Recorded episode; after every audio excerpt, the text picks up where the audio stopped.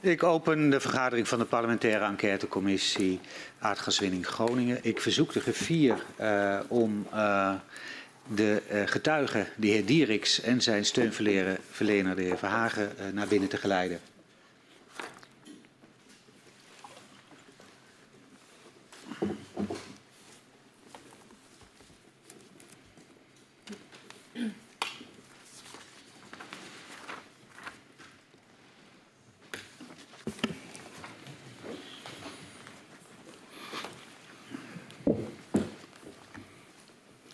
Welkom meneer Dierikx en welkom uh, mevrouw Verhagen hier bij de parlementaire enquêtecommissie Aardgaswinning Groningen.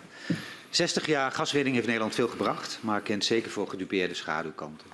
De commissie onderzoekt hoe deze schaduwkanten hebben geleid tot het besluit om de aardgaswinning in Groningen te stoppen. We willen ook weten hoe de besluitvorming op cruciale momenten is verlopen. Hoe de private en publieke partijen samenwerkten bij de winning. Uh, we onderzoeken ook de bevingen en de ontwikkeling van kennis daarover. De afhandeling van schade als gevolg van de bevingen en het proces van het versterken van gebouwen in Groningen. Meneer Dierikx, u bent uh, tussen tweeduizend elf en tweeduizend zestien uh, directeur-generaal uh, energie, uh, vooral ook geweest bij het ministerie van Economische Zaken. Um, en u wordt gehoord als uh, getuige. Uh, u zult ook straks onder ede staan uh, en uh, u heeft gekozen om uh, de eed af te leggen en daarmee de waarheid en niets dan de waarheid te zullen zeggen. Daarom verzoek u, ik u om even te gaan staan en uw twee vingers van uw rechterhand omhoog te houden en mij na te zeggen: zo waarlijk helpen mij God almachtig. Zo waarlijk helpen mij God almachtig. Staat u nu onder ede, mag u weer plaatsnemen. Het verhoor met u zal worden afgenomen uh, door uh, mevrouw Van der Graaf uh, en mijzelf. En mogelijk dat uh, mevrouw Kuik ook nog een aantal vragen aan u heeft aan het einde van het verhoor. Dat is helder voor u? Wat zegt u? Dat is helder voor u? Ja, zeker, zeker. Gaan we van start. Uh, meneer Dierikx, u was van tweeduizend elf tot tweeduizend zestien directeur-generaal Energie, Telecom en Mededinging bij het ministerie van Economische Zaken. En in deze functie gaf u leiding aan de directie van het ministerie dat zich bezighoudt met de gaswinning in Groningen. In het verhoor willen we het in de eerste plaats met u hebben over uw taken en verantwoordelijkheden als vertegenwoordiger van de staat in de verschillende gremia van het gasgebouw. En daarnaast zullen we in dit verhoor verschillende ontwikkelingen in de gaswinning in Groningen en de ambtelijke advisering aan de minister daarover ook met u willen bespreken. Ja. Als directeur-generaal bent u regeringsvertegenwoordiger in het College van Beheer van de Maatschap Groningen en lid van het College van Gedelegeerde Commissarissen van Gasterra. Ja. Wat was uw primaire taak als regeringsvertegenwoordiger in het gasgebouw? Nou, dat onderscheidt zich hè, tussen mijn verantwoordelijkheid in uh, de maatschap. Daar was ik waarnemer. Dus had geen stemrecht of uh, uh, een formele verantwoordelijkheid. Dat was het overleg tussen de NAM en E B N over winning en schadeherstel en versterking. En bij Gasterra was ik uh, uh, op persoonlijke titel, zoals dat heet, kwalitate qua, omdat ik T G was, uh, lid van het college van, gede van uh, uh, gedelegeerden. Uh, en daar vertegenwoordigde ik de tien procent aandeel van uh, de staat in Gasterra. En welke belangen uh, van de overheid moest u daar behartigen? Nou, ik zat daar natuurlijk uh, omdat ik het publieke belang vertegenwoordigde. Uh, dat was in de constructie ook uh, zo bedacht. Uh, de D G moest het algemene publieke belang vertegenwoordigen. Uh, en dat is kort samengevat wat in uh, uh, de Mijnbouwwet en de Gaswet staat. Dat je op een veilige en verantwoorde manier wint. Uh, dat je het voorzorgsbeginsel en de voorzienzekerheid gewoon borgt. En dat je vervolgens ook erop toeziet dat de voorspelde inkomsten van de staat, uh, dat die ook tot stand zouden kunnen komen. Ja. En we hebben eerder een publiek verhoor gehad met uh, de heer Dessens, die aangaf dat veiligheid nou ja, niet als het publieke belang uh, werd gezien, wat daar vertegenwoordigd moest worden. Zag u dat anders? Dat zie ik anders. Uh, ik kan me ook nauwelijks voorstellen dat Stan Dessens uh, dat uh, zo expliciet gezegd heeft. Uh, zeker in het uh, C B M. Kijk, in Gasterra is het een ander verhaal. Maar in uh, het college Beheer Maatschap uh, weet ik zeker al dat eind uh, tweeduizend elf in mijn eerste half jaar er een geactualiseerd T N O-rapport op tafel lag. Uh, wat daar is toegelicht, waar opnieuw de vraag was gesteld.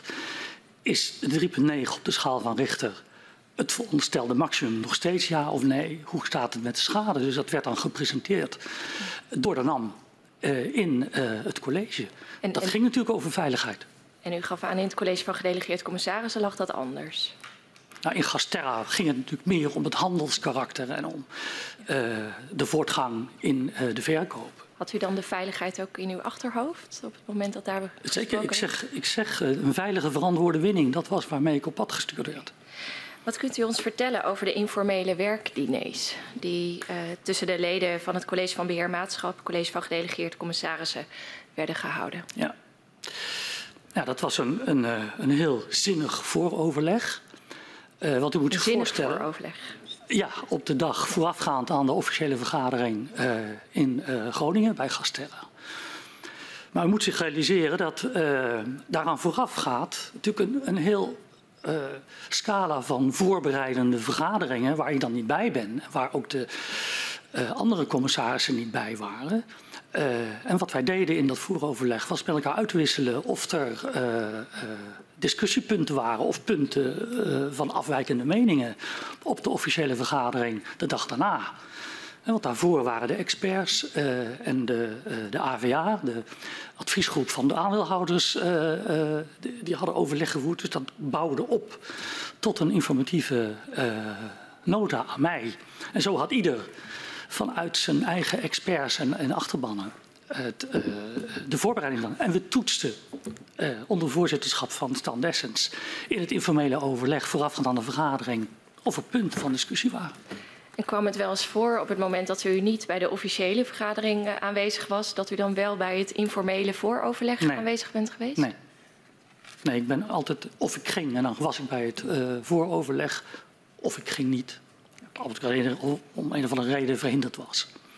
Als directeur-generaal bent u ambtelijk verantwoordelijk voor het energiebeleid.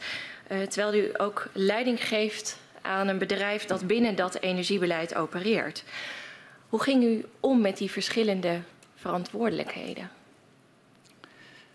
Ja, ik, ik heb daar nooit een strijdigheid in gezien. Omdat iedereen wist dat ik eh, het beleid vertegenwoordigde. Eh, Ook als uh, gedelegeerd commissaris. En daar was ik ook glashelder in. Uh, natuurlijk had ik wel een college gehad over uh, de wetgeving rondom commissariaten. Uh, maar ik stond daar uh, niet met een enkelvoudig belang. Ik wist dat ik vanuit uh, de regering en vanuit de staat uh, de vertegenwoordiger was daar. En de tien procent van de aandelen vertegenwoordigde in Gasterra. In hoeverre was de minister betrokken bij wat u deed in het gasgebouw? Uh, dat, dat, heeft, uh, dat heeft een césuur. Dan moet ik in het begin, in tweeduizend elf, toen ik aantrad, uh, was het niet gebruikelijk dat de minister uh, werd geraadpleegd voor de posities die ingenomen werden uh, in het gasgebouw. Waarom Om, niet? Omdat de D G op persoonlijke titel in een private samenwerking tussen staat en Shell en Exxon optrad.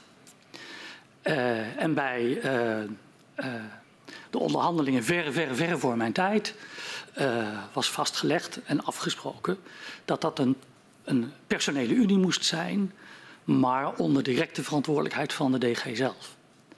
Dus in uh, tweeduizend elf, uh, uh, tweeduizend twaalf... was ik degene die uiteindelijk de positie innam in de vergaderingen van Gasterra, waar ik stemrecht had. En als toehoorder in het C B M, om die afkortingen te kunnen gebruiken voor het gemak. Um, gaandeweg, dat is de césuur. U mocht zelf bepalen wat u daar inbracht. Nou ja, dat, zelf bepalen, zo werkt het natuurlijk niet, omdat het... Nou ja, ik vraag even, even door. Ja. Nou ja, uiteindelijk moest ik uh, uh, de vertolker zijn van hetgeen in alle vooroverleggen van de kant van uh, het departement was voorbereid aan posities die we moesten innemen. Uh, maar ik wou... Uh, maar voor de helderheid, die waren dus niet met de minister gedeeld? Uh, nee, van tot aan. Uh... Gaf u in die tijd, laten we even koppelen aan ja. deze tijd, gaf u dan in die tijd wel een terugkoppeling aan de minister van hoe dat overleg is gegaan? Uh, als daar noodzaak toe was, uh, deed je dat meestal mondeling. Uh, zo. Wat, wat is dan een noodzaak? Nou ja, als er, uh, als er zich in die vergaderingen uh, dingen voordeden waarvan je vond dat je de minister daarover moest informeren, kon je dat meestal gewoon in een ministerstaf wel even kwijt. Wat voor dingen waren dat? Uh, nou, dat, onder andere waar ik het over had, dat T N O-rapport uh, eind tweeduizend elf. Okay. Kan ik me zomaar voorstellen dat ik daarover teruggerapporteerd heb. Ik heb maar dat, dat ging niet... mondeling. Eh, dat ging dat mondeling. Dat ging en dit veranderde. U ja, dat veranderde. Ja. Uh, want gaandeweg uh, uh, tweeduizend dertien voelde minister Kamp uh, zich steeds wat minder uh, uh, op zijn gemak met het feit dat hij wel verantwoordelijkheid droeg in zijn opvatting voor wat de D G uh, in die twee uh, overleggen als positie innam. Uh, maar dat hij daar dan eigenlijk nooit bij betrokken was, dus niet van tevoren posities kende. Uh, dat was ook de reden waarom uh, A B D Topconsult is gevraagd uh, in uh, januari tweeduizend veertien om daarover te adviseren. Dat wilde uh, minister Kamp heel graag. En terecht vond ik het ook wel, want ik snap heel goed uh, dat een minister die zich volledig verantwoordelijk voelt voor uh, hetgeen zijn ambtenaren doet, dat hij dan ook goed geïnformeerd wil worden. Dus mm, zeg maar vanaf tweeduizend veertien uh, zijn we uh, van tevoren, voordat de vergaderingen van C B M en uh, C V G plaatsvonden, de posities die we hadden ontwikkeld in de vooroverleg aan de minister gaan voorleggen om daarvoor zijn instemming te vragen. Dus vanaf dat moment uh, zie je ook dat ik in de, in de verslagen uh, uh, af en toe zeg, uh, de minister is van oordeel dat en de minister uh, heeft deze positie. Daarvoor zult u dat in de, in de verslagen van C B M en Gasterra niet zien. Nee. En vanaf welke periode in tweeduizend dertien is dat? Uh, nee, het is uh, in... Het is vanaf tweeduizend veertien dat we dat zijn gaan doen. En uh, in augustus tweeduizend veertien uh, was het A B D Topconsult uh, advies klaar. En toen hebben we het ook helemaal geformaliseerd. Maar vooruitlopend daarop ben ik begin tweeduizend veertien uh, al met deze werkwijze begonnen. Dat we ook tijdig de stukken kregen. Dus ook Gasterra moest zich inrichten uh, met de voorbereiding op het feit dat ik minstens uh, een week of tien dagen nodig had om de minister uh, te informeren en met hem te overleggen en terugkoppeling van hem te krijgen. Dank u wel. U noemde net uh, twee keer het uh, geactualiseerde T N O-rapport dat uh, in het college van uh, bestuurmaatschap uh, in tweeduizend elf is besproken. Ja. Wilde u daar nog iets speciaals mee zeggen of over zeggen? Nou ja, uh, in antwoord op de vraag of veiligheid een, een rol ja. speelde, ja. vond ik het relevant om uh, te zeggen dat ik dat rapport in mijn eerste half jaar ja. als D G al zag, waar alle zeg maar, voorgaande aannames over uh, het wel of niet hebben van een maximum van drie komma negen op de schaal van Richter, uh, over het aantal klachten, dat dat, dat in het geactualiseerde, door T N O geactualiseerde rapport op verzoek van uh, de commissie Bodembescherming was gemaakt. Mm-hmm. En dat dat in het C B M werd gepresenteerd door de directie van de N A M. Dus dat wilde ik uh, uh, naar voren brengen. Ja. Um, in tweeduizend twaalf, zestien augustus, vindt dan uh, de zwaarste beving plaats die uh, Groningen heeft meegemaakt, van drie komma zes uh, bij Huizingen. Wat kreeg u mee van deze beving? Uh, nou, zo, zoals het altijd gaat, uh, of ging uh, in mijn tijd uh, met beving, werden we dan direct geïnformeerd. En was ook direct de vraag aan het K N M I... Uh, wat is jullie uh, beeld en observatie van deze bevingen? Zeker voor Huizingen, omdat die natuurlijk uh, in het begin drie komma vier op de schaal van Richter uh, uh, was gegeven. Uh, K N M I ging dan altijd na uh, of dat klopte, wat de, het, uh, het echte getal was. Daar waren ook uh, bijvoorbeeld in Duitsland uh, instellingen die metingen deden. En ik weet wel dat daar toen al direct van uh, binnenkwam Uh, dat die veronderstelde dat het een, uh, uh, een vier komma nul uh, uh, op de schaal van Richterbeving was. Uh, dus dat klonk als, uh, ja, is dit wel wat we uh, altijd voorspeld hebben. Ik verwijs naar het T N O-rapport die dat nog eens uh, net uh, een half jaar daarvoor ja. uh, uh, in mijn aanwezigheid op het C B M had uh, bevestigd. Ja. Dus dat is uh, de K N M I direct de vraag gesteld, want daar zat uh, de expertise uh, uh, op de seismiek. Uh, Hein Haak, wat, wat is hier aan de hand? Is hier meer aan de hand? Wat zij ook altijd deden was uitvragen in uh, de regio naar de ervaring uh, van uh, de mensen zelf. Dus ook dat wilden we graag weten. Ja. Uh, nou, zo, zo uh, ja. was de eerste actie. We hebben begrepen dat uh, de heer Rodenboog ook uh, vrij snel contact met u uh, heeft gezocht. Wat heeft u met hem besproken? Um, nou, laat ik zo vrij zijn om daar het hele verhaal over uh, te vertellen. Omdat ja. het ook aan de orde is geweest uh, ja. uh, bij het verhoor van de minister Verhagen. Ja. Um, uh, we, na, na, direct naar Huizingen, zoals ik zei, zijn we natuurlijk aan de, aan de gang gaan met de vraag... Is dit drie komma vier, drie komma zes vier? Hoe hoog is het? En wat is uh, de bijkomende schade? Want al snel hoorden we dat er meer schademeldingen waren dan tot dan toe gebruikelijk. Uh, de Kamer had vragen gesteld, uh, al direct uh, ja, na... Daar kom, ik, daar kom ik zo op, maar ik, ik wil toch even weten... Nou ja, hoe de... snel na de beving had u contact met de heer Rodenboog? Na de beantwoording van de Kamervragen op vierentwintig september oh, door minister Verhagen... Ja. Toen hoorde ik... dat uh, burgemeester Rodenboog contact zocht okay, uh, met de minister. Ja, ja, ja. Uh, en nog even, ook, uh, voordat we toekomen aan de beantwoording van de Kamervragen... nog even over de, de aardbeving, uh, de aardbeving sorry, bij Huizingen leidde op vijf september... ook nog tot een bewonersbijeenkomst in uh, Vitanova in Middelstum. Was daar iemand van het ministerie bij aanwezig? Dat zou ik niet weten. Weet u niet? Nee. nee. nee. Um, in die beantwoording van de Kamervragen uh, gaf uh, de minister uh, aan dat de vigerende schadeprocedure effectief was en er geen reden was om deze aan te passen. Dat is correct. Dat en waarop baseerde u en uw uh, medewerkers zich op die positie? Want u had die vragen natuurlijk uh, voorbereid, de beantwoording ja. van de minister. Nou ja, wij, we zijn uh, natuurlijk na de beving in Huizingen direct nagegaan. Of het schadeprotocol werkte, dat wil zeggen of de NAM uh, uh, beschikbaar was en actief uh, op zoek ging uh, naar klachten en naar dat soort dingen. Dus ja. volgens het protocol en ook actie nam ja. om tegen bewoners te zeggen dat ze zouden langskomen met de, met de taxatie. Ja. Uh, dus ons beeld uh, was uh, tot vierentwintig september, zeg maar, tot de beantwoording van die Kamervragen, uh, dat we conform de afspraken... handelde. Het ging ook vooral over, die vragen gingen over de schade en of er adequaat gereageerd ja. was. Ja. Ik weet ook dat we in die antwoord op de Kamervragen, heeft de minister ook nog gezegd dat hij graag toelichting op de bevingen wilde uh, geven als dat nodig was. Mm. Uh, maar daarna, op zesentwintig september mm. uh, tweeduizend twaalf, kreeg ik bezoek van uh, gedepu- de gedeputeerde De Vijn-Mestdag. Mm. Uh, die mij uit uh, de regio uh, vertelde dat er heel wat onrust was. Ja. Uh, daar heb ik ook in dat gesprek uh, op aangeven van mijn medewerkers gezegd... dat we nader onderzoek zouden gaan doen naar uh, de aard van de beving in Huizingen... omdat die in duur en intensiteit toch afweek... Ja. Uh, van uh, wat tot dan toe uh, de gebruikelijke metingen waren. Ja. En u had voor dat gesprek met de Vrijmestdag al uh, begrepen dat, of vernomen dat de heer Rodenboog contact zocht...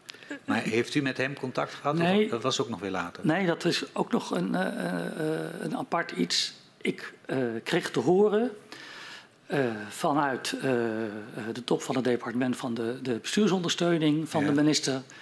dat uh, burgemeester Rodenboog contact zocht met ja. minister Verhagen. Ja. Uh, en dat hij hem niet te pakken kon krijgen, uh, dat hij geen telefoonnummer had. Ja. Dus ik heb toen uh, minister Verhagen gebeld... Ja. Want in die tijd was hij al uh, heel erg demissionair en was ja. er amper op het departement. Ja. Uh, dus er was niet veel uh, uh, contact. Ik heb hem gebeld en gezegd, Rodenboog, zoek naar je. Ja. Uh, wil graag zijn zorgen uiten.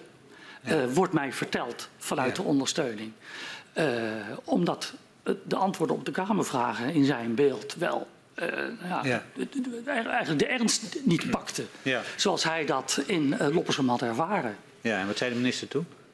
Toen zei de minister, nou Mark, bel jij hem. Uh, uh, bel met hem. Ik, uh, uh, ik ben amper nog aanwezig. Ja. Doe jij dat? Uh, zeker omdat het gewoon toch iets is wat voor de volgende minister uh, uh, relevant is. Ja. Ik zeg het nog met die data erbij, omdat ik... Want dat was de datum, want die heeft u nog niet gezegd. Nee, nee, maar dat was eind september. Het was, was in de eind... week van vierentwintig... Het was ja. na de vierentwintigste. Okay. Maar ik weet niet exact of het zesentwintig, zevenentwintig, achtentwintig ja, september nee, was, maar wel. Het was na het gesprek met uh, de Vrijmeester. Ja. Ja. Ja. Ja. Dus toen heb ik uh, uh, burgemeester Rodenboog gebeld. Ja. Nou, die, die gaf mij de wind van voren, omdat ik geen contact kreeg. Uh, naar zijn zeggen met uh, de minister. En dat vond hij heel vervelend. Toen heb ik gezegd van, nou, de minister heeft mij gevraagd om contact met u te zoeken, mm-hmm. uh, om u aan te horen. Nou, toen heeft hij mij dus geweldig uh, verteld dat we het, uh, ja, het te licht opvatten, ja. ge- gezien de antwoorden. Uh, ja. Toen heb ik gezegd, nou, dan, dan kom ik zelf uh, naar Loppersum, ja. om te kijken wat er aan de hand is. Dus dat heb ik uh, uh, in oktober gedaan. Ja.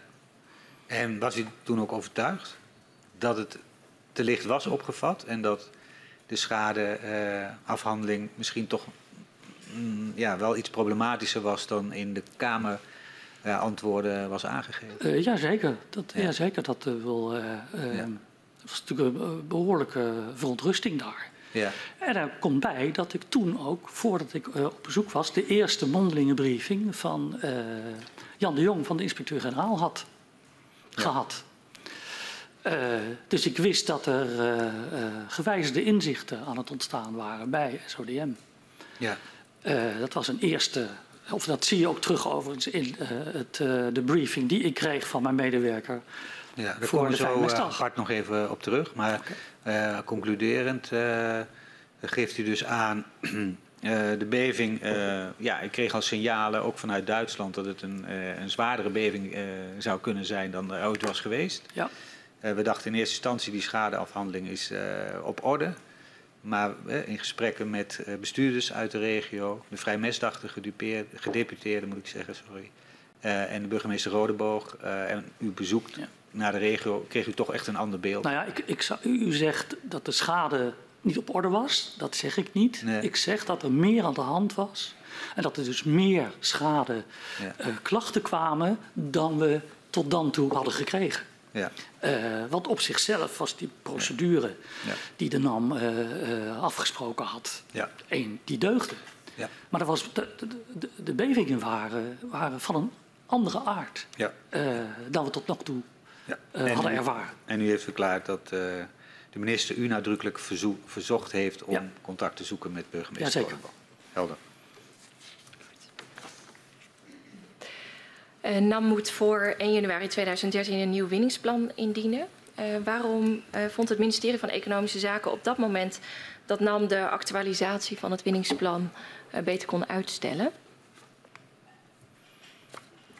Uh, ik weet niet van uitstel in tweeduizend twaalf. De NAM moest, voor, uh, moest in tweeduizend twaalf een winningsplan indienen. Na de beving en moest dat ook uh, doen, weer voor één december tweeduizend dertien. Dus u moet me eventjes uh, uh, precies vertellen welke, over welk jaar we het hebben. september tweeduizend twaalf, vergadering college van beheer maatschap. Daaraan uh, geeft u aan dat het een goed idee zou zijn als de NAM uh, zelf verzoekt om al een uitstel van het winningsplan. Dat gaat op twintig september. Van tweeduizend twaalf? tweeduizend twaalf. Ja. Uh, nou, gegeven de gebeurtenissen uh, was het natuurlijk niet gek om ons even de vraag te stellen of je zomaar, zoals we dat uh, uh, jaren daarvoor deden, een simpele actualisatie konden verwachten omdat we Huizingen hadden gehad. Uh, en omdat de NAM uh, degene is die het winningsplan uh, moet indienen, heb ik natuurlijk gezegd, ja... Uh, als jullie dat uit willen stellen, moet je dat vragen. Uh, want dat ga ik niet doen. Oké. Okay. Uh, waarom duurt het uh, een maand voordat een burgemeester uh, uit de gemeente Loppersum in contact komt met het ministerie? Er is ja. al een persconferentie geweest, er is een zware beving geweest. Ja. Nou ja, ik, er is ik, heel wat commotie. Uh, ik, ik heb het hier over het contact met de minister uh, of met mij. dat klopt dat dat in oktober heeft plaatsgevonden, dus eind september. Wat ik niet weet is uh, uh, wie er allemaal vanuit het departement in de overleggen met uh, de K N M I, met de N A M en in Groningen zelf uh, actief waren geweest in uh, Loppersum en in de regio. Ik heb het steeds over mijzelf uh, en over de minister. Het is correct dat, wij, uh, dat ik in oktober heb ik het, uh, uh, het fysiek contact gehad en een telefonisch contact met burgemeester Rodenboog. In oktober ja. Fysiek contact en ja. uh, eind september pas telefonisch uh, contact. Uh, naar aanleiding van de beving bij Huizingen start het staatstoezicht op de mijnen met eigen analyses naar de seismiciteit. Uh, op welk moment wordt u voor het eerst op de hoogte gesteld van de bevindingen van het S O D M? Uh, in de laatste week van september, voor zover ik het heb kunnen nagaan, want de exacte datum ken ik niet. Uh, maar dat moet in de laatste week van september geweest zijn. Dat uh, Jan de Jong samen met Hans de Waal uh, bij mij op kantoor kwamen om hun uh, bevindingen uh, aan mij uh, mondeling toe te lichten. In de laatste week van september. Ja. Um, is dat, uh, kunt u zich nog een datum uh, nee. herinneren uh, daarvan? Nee. Nee. Um, Dus eerder in september heeft u nog niet vernomen. Wij zien namelijk dat uh, uw coördinator Mijnbouw uh, op zeven september al, of begin september al, wordt uh, geïnformeerd. Ja. Maar in die tussentijd heeft u nog geen signaal gehad. Uh, nou, u vroeg naar het contact met Jan de Jong. Nee, uh, ik vroeg uh, naar, uh, heel specifiek op, op, uh, op welk moment u voor het eerst hoorde over de bevindingen van het S O D M. Ja. Nou ja, ik, eh, ik kreeg het eerste schriftelijk stuk, het al eerder genoemde memo voor het gesprek van de Vijn-Mestdag, op de zesentwintigste september. Uh, dat was eigenlijk het eerste dat ik schriftelijk uh, onder ogen kreeg. Uh, dat er gewoon twijfels waren aan een aantal vooronder, vooronderstellingen die we al die jaren hadden gehanteerd. En daar, daarvoor had u het nog niet gehoord? Uh, niet, niet in die, uh, uh, met die klem. En met die uh, intensiteit als toen. Geen gesprek bij de koffiemachine? Ik, dat zou ik niet weten. Okay.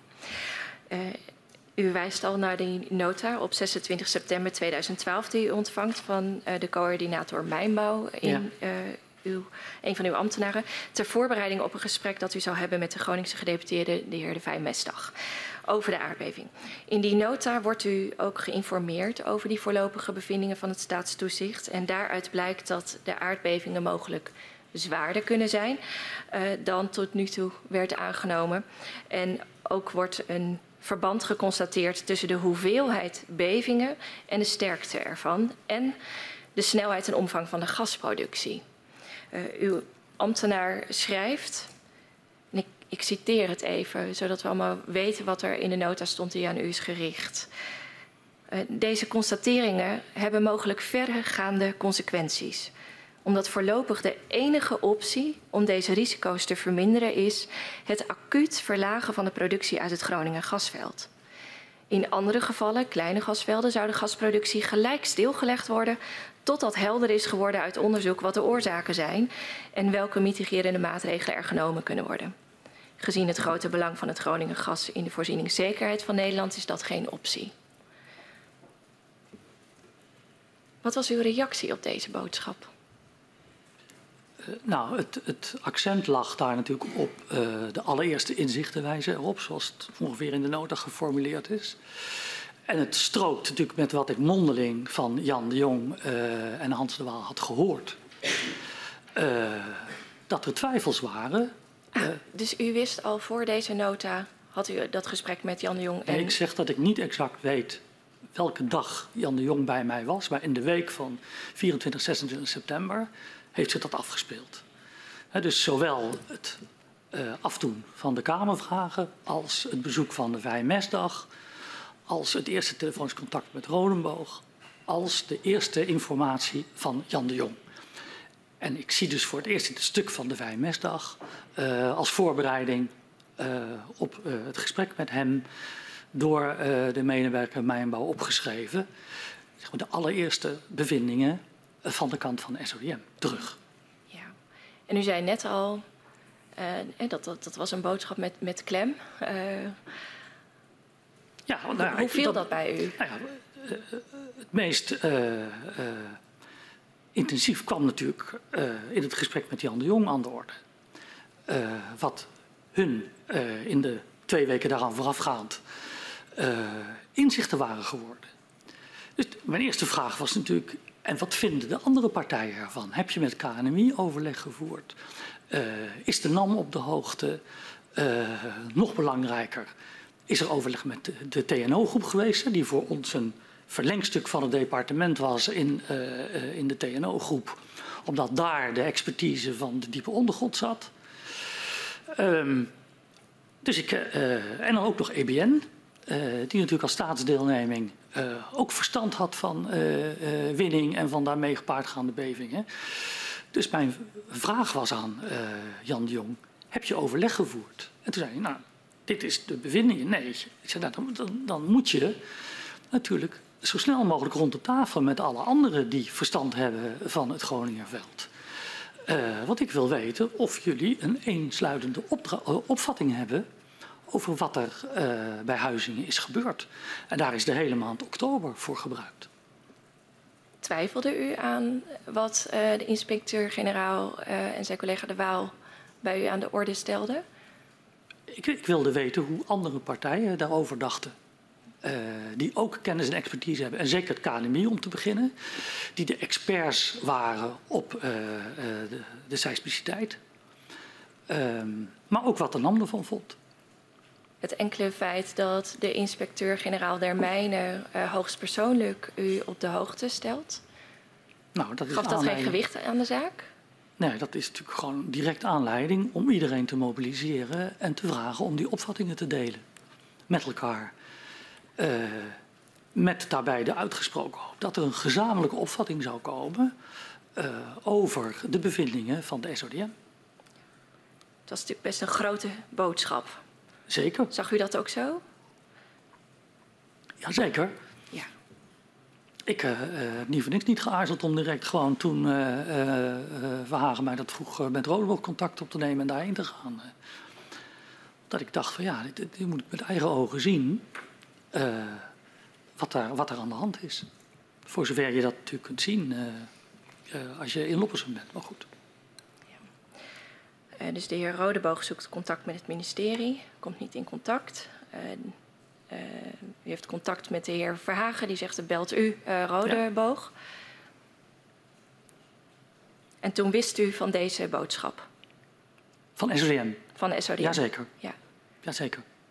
De heer Verhagen heeft in zijn verhoor uh, verklaard dat hij hierover niet is geïnformeerd door u. Dat is correct.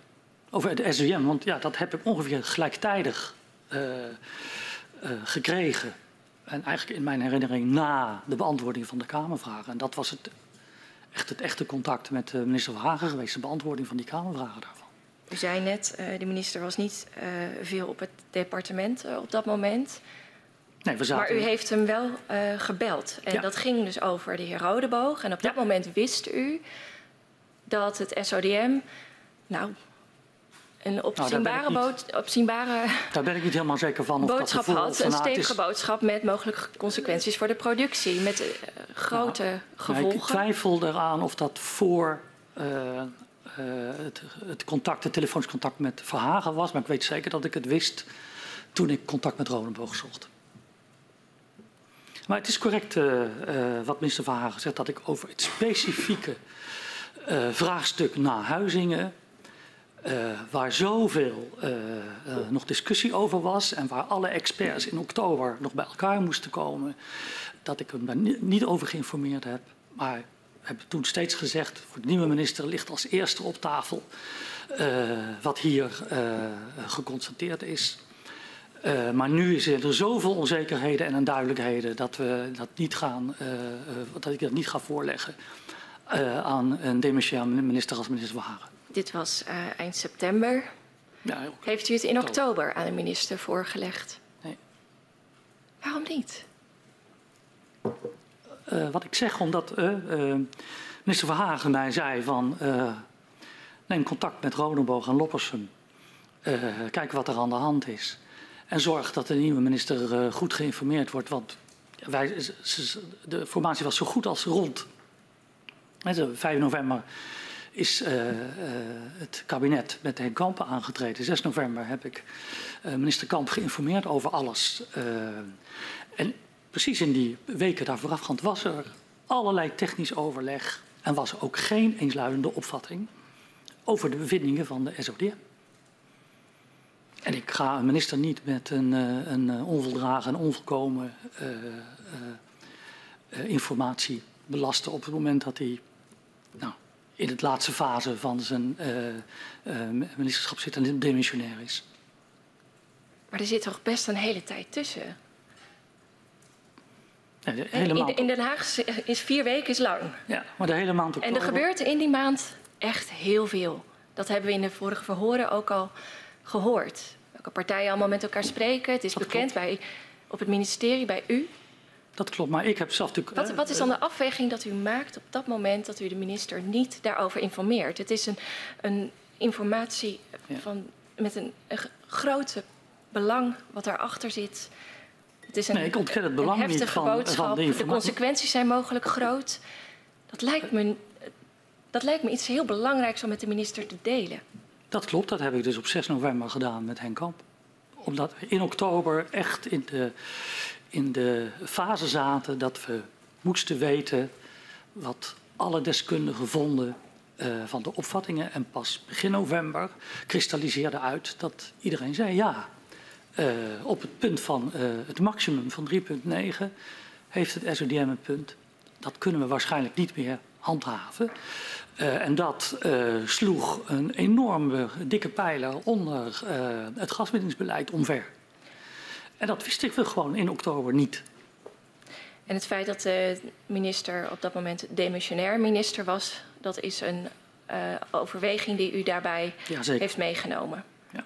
Ja, om op zo'n moment dan niet informatie te delen die belangwekkend is met de minister die op dat moment verantwoordelijk is. Ja.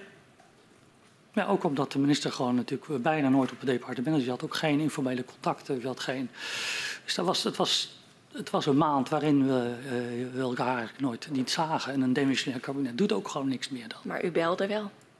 Jazeker, omdat ik uh, de noodkreet van Rodenboog uh, natuurlijk wilde, wilde uh, nakomen. En snapte dat de burgemeester van Loppersum zich grote zorgen maakte. En als voorbereiding op de komst van een nieuwe minister wilde ik ook gewoon goed geïnformeerd en ter plekke op de hoogte gebracht zijn. Uh, om dat op de eerste dag van het aantreden van uh, minister Kamp ook te kunnen vertellen en te illustreren. In het uh, verhoor met de heer De Groot eerder uh, verklaarde hij dat het niet uitmaakt of een minister demissionair is of niet. Als er informatie is die gedeeld moet worden met de verantwoordelijke minister, dan moet die gedeeld worden. Dat zag u anders? Nou ja, het, het feit is dat ik het niet gedaan heb. Op het punt van dat heb ik in tweeduizend veertien, hè, toen uh, Verhagen mij daarover uh, belde, ook altijd gezegd op het specifieke punt van de bevindingen van de S O D M, heb ik in oktober eerst afgewacht wat de, de experts ervan vonden en ben niet met een eerste uh, bevinding bij jou uh, schriftelijk of mondeling binnengekomen. Dus het is correct uh, dat ik op het punt van de S O D M-bevindingen uh, minister Verhagen niet heb geïnformeerd. Realiseerde u zich wel, toen u die eerste informatie kreeg eind september van het S O D M, dat uh, het niet langer een schadevraagstuk uh, uh, was, de beving in Groningen, maar potentieel een heel groot veiligheidsrisico? Dat hebben we natuurlijk pas eind december zo gezien, begin januari, toen alle deskundigen het erover eens ja. waren. Het feit dat de inspecteur-generaal der Mijnen met die boodschap naar u komt, was voor u niet voldoende om het kwartje te laten vallen. Er is hier ook een serieus veiligheidsrisico in het geding. Uh, ik weet niet of uh, meneer De Jong, zoals hij dat nu wel uh, doet, zo heel duidelijk die paradigmaverandering schetst. Hè. Dus het is schade, het wordt nu veiligheid. Ja. Uh, op het moment dat hij de eerste keer bij mij, uh, uh, eind september, kwam brieven wat de bevindingen van uh, zijn medewerkers waren. Ja, maar dus voor u was dat besef op dat moment uh, niet daar, ook omdat dat mogelijk uh, niet aan u direct verteld is, zegt u. Ja, dat was, ja. dat was zelfs in okay. oktober, november lange tijd uh, de ja. vraag of de S O D M... Ik wil nog even terug uh, naar een ander moment, daar hadden we het net even over. Want uh, het, ik vind het toch curieus dat op twintig september, dus dat is toch nog wel eerder... dat u dan in de maatschap al het voorstel doet dat uh, de NAM het winningsplan uh, zou kunnen uh, vragen... om daar een paar maanden uitstel voor te vragen. Had u niet toch al mondelinge informatie gekregen over... Uh, de voorlopige bevindingen van uh, het S O D M? Uh, niet dat ik weet. Maar waarom doet u dat voorstel? Uh, nou, daar, daar, was, de, daar liep een hele discussie over uh, of er alleen een actualisatie moest komen van het winningsplan... of dat er een nieuw winningsplan moest komen. Omdat om de vijf jaar uh, er een nieuw uh, besluit genomen moest worden, voor zover ik het mij herinner. Ja, maar dat, wist, dat was al lang bekend. Ja. Er moest een nieuw winningsplan komen ja. en dat moest eind van het jaar ja. uh, er liggen. Ja. Maar, maar u de... stelt voor om het uit te stellen. En wat was dan de reden? Uh, al twee jaar daarvoor was door S O D M gevraagd uh, aan uh, de NAM... om opnieuw na te denken over uh, de veiligheidsrisico's. Ja. En dat was niet klaar. Ja. Uh, het had voor... niks, maar u sluit ook niet uit dat u iets, mogelijk iets al nee, gehoord dat... heeft... Nee, dat, kan ik niet, dat kan ik niet uitsluiten. Hoor. Nee, okay. We gaan even door. Naar, um, uh, vier weken later, dan hebben we het over eind oktober. U krijgt dan wederom een memo uh, van de coördinator Mijnbouw... en ditmaal ter voorbereiding op een gesprek met de NAM over de aardbevingen. En ik vraag de griffier om u dit memo te overhandigen. Het memo gaat in op de schades naar aanleiding van de beving uh, bij Huizingen... en wederom op de, bevingen, uh, de bevindingen sorry, van staatstoezicht. En ik verzoek u de twee uh, gele passages even voor te lezen. Uh, daar staat... Uh, samengevat kan voor het Groningenveld gesteld worden... op basis van de gegevens tot nu toe... is het waarschijnlijk dat de maximale magnitude die in Groningen kan optreden... boven de vier komma zes ligt. Een hogere waarde kan niet worden uitgesloten. In alle scenario's is er een aanzienlijke kans dat bevingen boven drie komma negen zullen optreden. Er is een kans van vijf tot tien procent dat een beving met een magnitude van drie komma negen al binnen een jaar vanaf nu optreedt. Wat ons betreft is tijd kopen echt niet, echter niet aan de orde. Het voorzorgsprincipe en zorgvuldigheidsprincipe zouden voorrang moeten hebben en maken het noodzakelijk dat er per direct maatregelen worden genomen en de productie wordt teruggebracht. Met andere woorden, we steunen de lijn van S O D M en stellen ook voor dat de minister direct na een uur gesprek met NAM langs deze lijn wordt geïnformeerd. Dit is uh, het memo van uh, de coördinator uh, ja. van uh, Team Mijnbouw. Uh, die heel duidelijk onderschrijft uh, wat uh, de bevindingen van het uh, S O D M zijn. Hij citeert uh, uit uh, blijkbaar in zijn bezit zijnde stukken van de S O D M. Ja.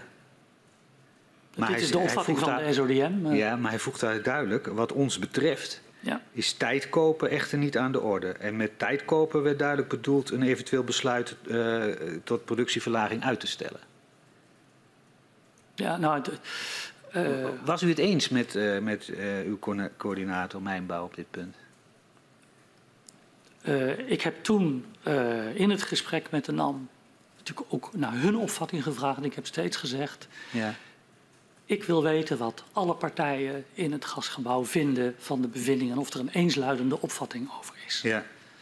Uh, en dit was een opvatting uh, die de S O D M had, met alle respect. Uh, natuurlijk hartstikke uh, indrukwekkend en nou ja, uh, behoorlijk alarmerend. En ik wilde daarnaast de opvattingen hebben van de andere partijen. Dat heeft u net verklaard, maar dit is een memo van een geoloog. Uh, iemand die echt specifieke kennis had... Uh, op dit terrein, die bij u in, in dienst ja. is als uw ambtenaar... Ja. Uh, en daar zelf ook een conclusie aan vastknoopt. Uh, dat is niet wat S O D M heeft ges, uh, geschreven, dat is wat uw ambtenaar vindt. En ik vraag u, wat vond u daar dan van? Nee, dat leidt natuurlijk tot gesprekken met hem uh, waar je niet uh, uh, van elk gesprek een nota hebt. Wat we ons natuurlijk de vraag gesteld hebben, klopt het nou of klopt het niet? En, nou, Uh, u weet dat het K N M I tot lang uh, uh, in tweeduizend twaalf een andere opvatting had over het loslaten van de drie komma negen als maximum van de schaal van Richter. Dus er waren geen eensluidende opvattingen op dat moment. En dat heb ik ook steeds uh, gezegd en ook tegen uh, de medewerker Mijnbouw gezegd. uh, we moeten echt zorgen dat we een gedeelde opvatting uh, hebben. Uh, productieverlaging is natuurlijk, blijft uh, een oplossing die mogelijk is als dat het antwoord is uh, op het geconstateerde probleem. Toch uh, is dit een ambtenaar met uh, speciale kennis van zaken, juist over Zeker. Uh, he, uh, Zeker. De, de problematiek ook in de ondergrond, uh, de, ook de wetenschappelijke kennis daarover. Die benadrukt ook het belang van het zorgvuldigheids- en voorzorgsbeginsel. Zeker. Hoe woog dat voor u?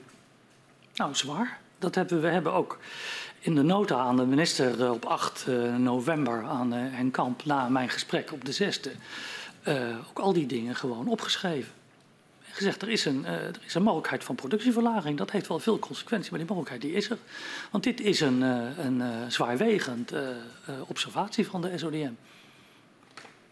Alleen ja. willen we wel graag weten of iedereen daarover is. K N M I betwijfelde zeer of de analyse uh, uh, die onder de opvatting van de S O D M lag, of die de, klopte op dat moment. In de nota die u de maand eerder had ontvangen, die van zesentwintig september, werd al aangekondigd dat E Z intern met spoed ging uitzoeken hoe de productie uit het Groningenveld getemperd zou kunnen worden en wat dat zou betekenen voor de leveringszekerheid. Had u daar toen uh, in oktober ook al een beeld van? Nee, maar we hebben het wel, we hebben natuurlijk wel de vraag gesteld en gezegd, kunnen we, kunnen we in beeld krijgen wat de consequenties zouden zijn van productievermindering voor de voorzieningszekerheid. Ja. Heeft u op, erop aangedrongen dat dat met spoed zou worden uitgezocht? Uh, ja, want we moesten ja. uh, op alle mogelijke uh, reacties ons voorbereiden. Omdat we natuurlijk wisten dat de minister zou vragen van wat kan ik doen? Uh, en wat zijn de consequenties als ik iets doe? Uh, en wie waren de aangewezen partijen om die informatie te verschaffen over leveringszekerheid? Uh, dat was natuurlijk eigenlijk G T S. Uh, omdat G T S als transporteur van uh, al het gas in Nederland het beste weet uh, wat de minimale of maximale behoefte is. Heeft u zelf in oktober of november contact opgenomen met uh, G T S? Nee, wij hebben dat G T S pas als een van de onderzoeken, een van de elf, later veertien onderzoeken in twintig twintig. Waarom is dat zo laat gebeurd? Terwijl er met spoed is gevraagd eigenlijk. In september al om dat ja. uit te zoeken.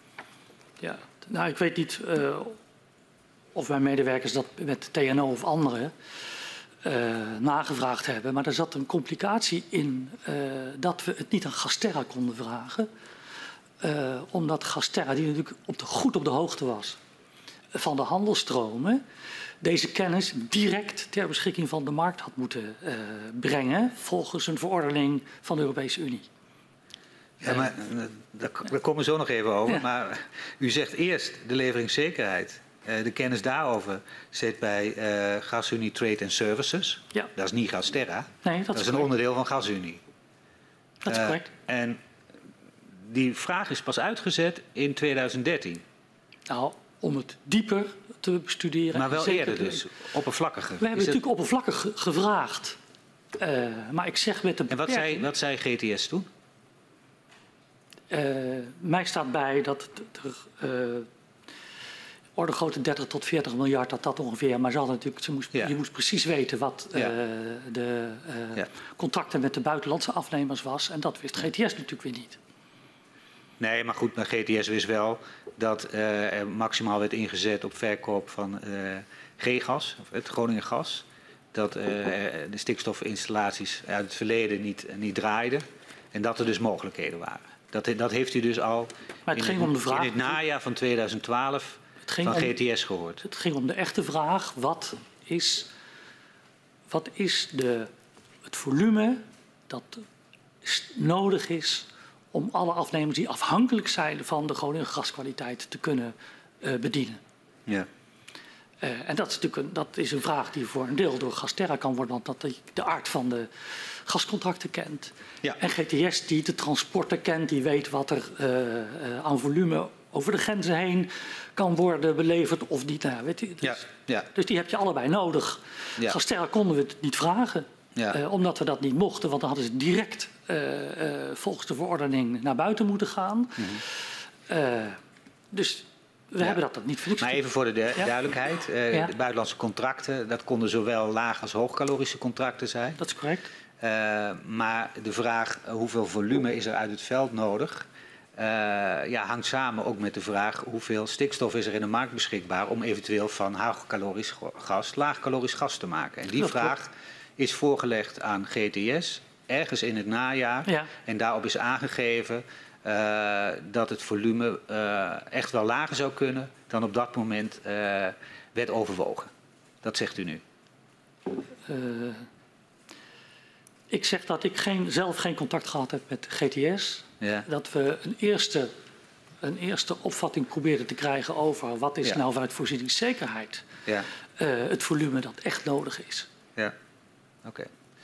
Wij weten uh, inmiddels, uh, dat heeft u ook uh, kunnen horen van de heer Broening van Gasterra... dat er wel degelijk vanuit uw ministerie een verzoek is gedaan, nou, ook naar Gasterra... ondanks de remitregels, om toch een inschatting te geven van uh, kan uh, de winning uit het veld omlaag? Ja, ik weet niet precies wat, uh, wat mijn medewerkers...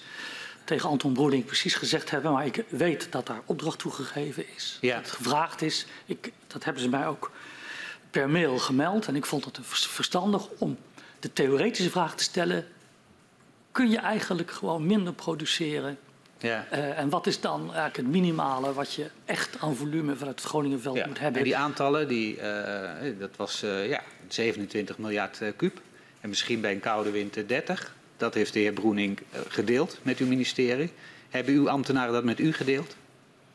Ik heb pas echt uh, de flexibiliteit, zeg maar de, de mate waarin uh, het volume kon worden verlaagd, gesnapt in februari tweeduizend dertien, toen er een uh, gevoeligheidsanalyse ja. kwam uh, over wat ja. is nou de flexibiliteit. Ja, maar ik vind dat toch ingewikkeld te begrijpen. Uh, ik zal ook uitleggen waarom. De heer Broening geeft aan, wat ik heb gedaan uh, was geen uh, vingeroefening, maar een, uh, een, een degelijke berekening op basis van kennis die iedereen in het gasgebouw had.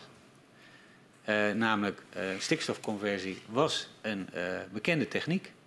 We hadden al de afgelopen jaren de strategie om daar zo min mogelijk, of eigenlijk helemaal geen gebruik van te maken, omdat we achterliepen bij het realiseren van het winningsplafond. Uh, en dan is het vrij eenvoudig te berekenen dat met inzet van uh, die conversie de winning uit het gasveld substantieel omlaag kan. En daar heeft hij al in dat najaar getallen aan gehangen die met u zijn gedeeld. Hoe kan het dat dat maanden kost voor u om dat beter te begrijpen? Ja, nou die of die getallen met mij gedeeld zijn, weet ik niet. Um, want ik heb pas later, aan het begin van tweeduizend dertien, nog een keer aan een medewerker gevraagd om mij te helpen te snappen wat uh, de notitie over de uh, flexibiliteit gewoon precies betekende. Maar wat ik wel wist uh, van mijn medewerkers, dat het inzetten van de maximale capaciteit van uh, de stikstofconversie niet zomaar kon, omdat lange tijd uh, die stikstofconversie niet erg goed gebruikt was. Dus men wist niet ja. hoe betrouwbaar Uh, de installaties waren en hoe zeker je ervan kon zijn dat ze ja, maximaal maar, konden worden maar, ingezet. Ja, maar u, u, u bent de regeringsvertegenwoordiger in het gasgebouw. U zit ook uh, met stemrecht in het uh, college van gedeeld, gedelegeerd commissarissen van Gasterra. U weet uh, en u kent de exportcontracten. U weet dat er een bestaande technologie is. U zegt nu, ja, de maximale inzet, daar waren misschien vragen over. Maar dat daar hier een hele duidelijke optie was, dat moet u toch al geweten hebben? Ja. Dat was de optie van stikstofconversie, die kenden we. Dat was een van de mogelijkheden die er waren, dat wisten we, ja. Ja, maar dan wist u dat toch ook al in het najaar? Ja, maar dat heb ik toch ook niet... Ik heb toch niet ontkend dat ik het niet wist? Nou, u zegt net, ik, het volle begrip bij mij daalde pas maanden later in. Ja, over de hoeveelheden en over hoe precies de voorzieningszekerheid in volume telde. Ja. Uh, maar dat we stikstofconversie konden doen, ja, dat wist ik natuurlijk.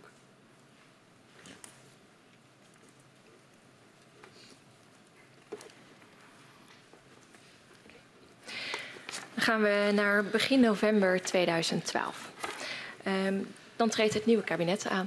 U refereerde er al eventjes aan, de nieuwe minister komt. En we zien dat u op dinsdag zes november een eerste gesprek hebt met hem, minister Kamp, uh, op zijn tweede werkdag over het gasdossier. En de dag ervoor vindt, op uw verzoek hebben wij gezien, een extra ingelaste telefonische vergadering plaats van het College van Beheermaatschap. In een interne e-mail van NAM en Shell lezen we dat NAM dat gesprek ziet als een mogelijkheid om uw briefing met de minister te beïnvloeden. Waarom vond u het belangrijk dat die uh, vergadering van het College Beheer en Maatschap, die extra vergadering, nog plaats zou vinden voordat u met de minister zou gaan spreken? Omdat ik dan de minister kon informeren over de laatste stand van de kennis bij partijen, waaronder de NAM.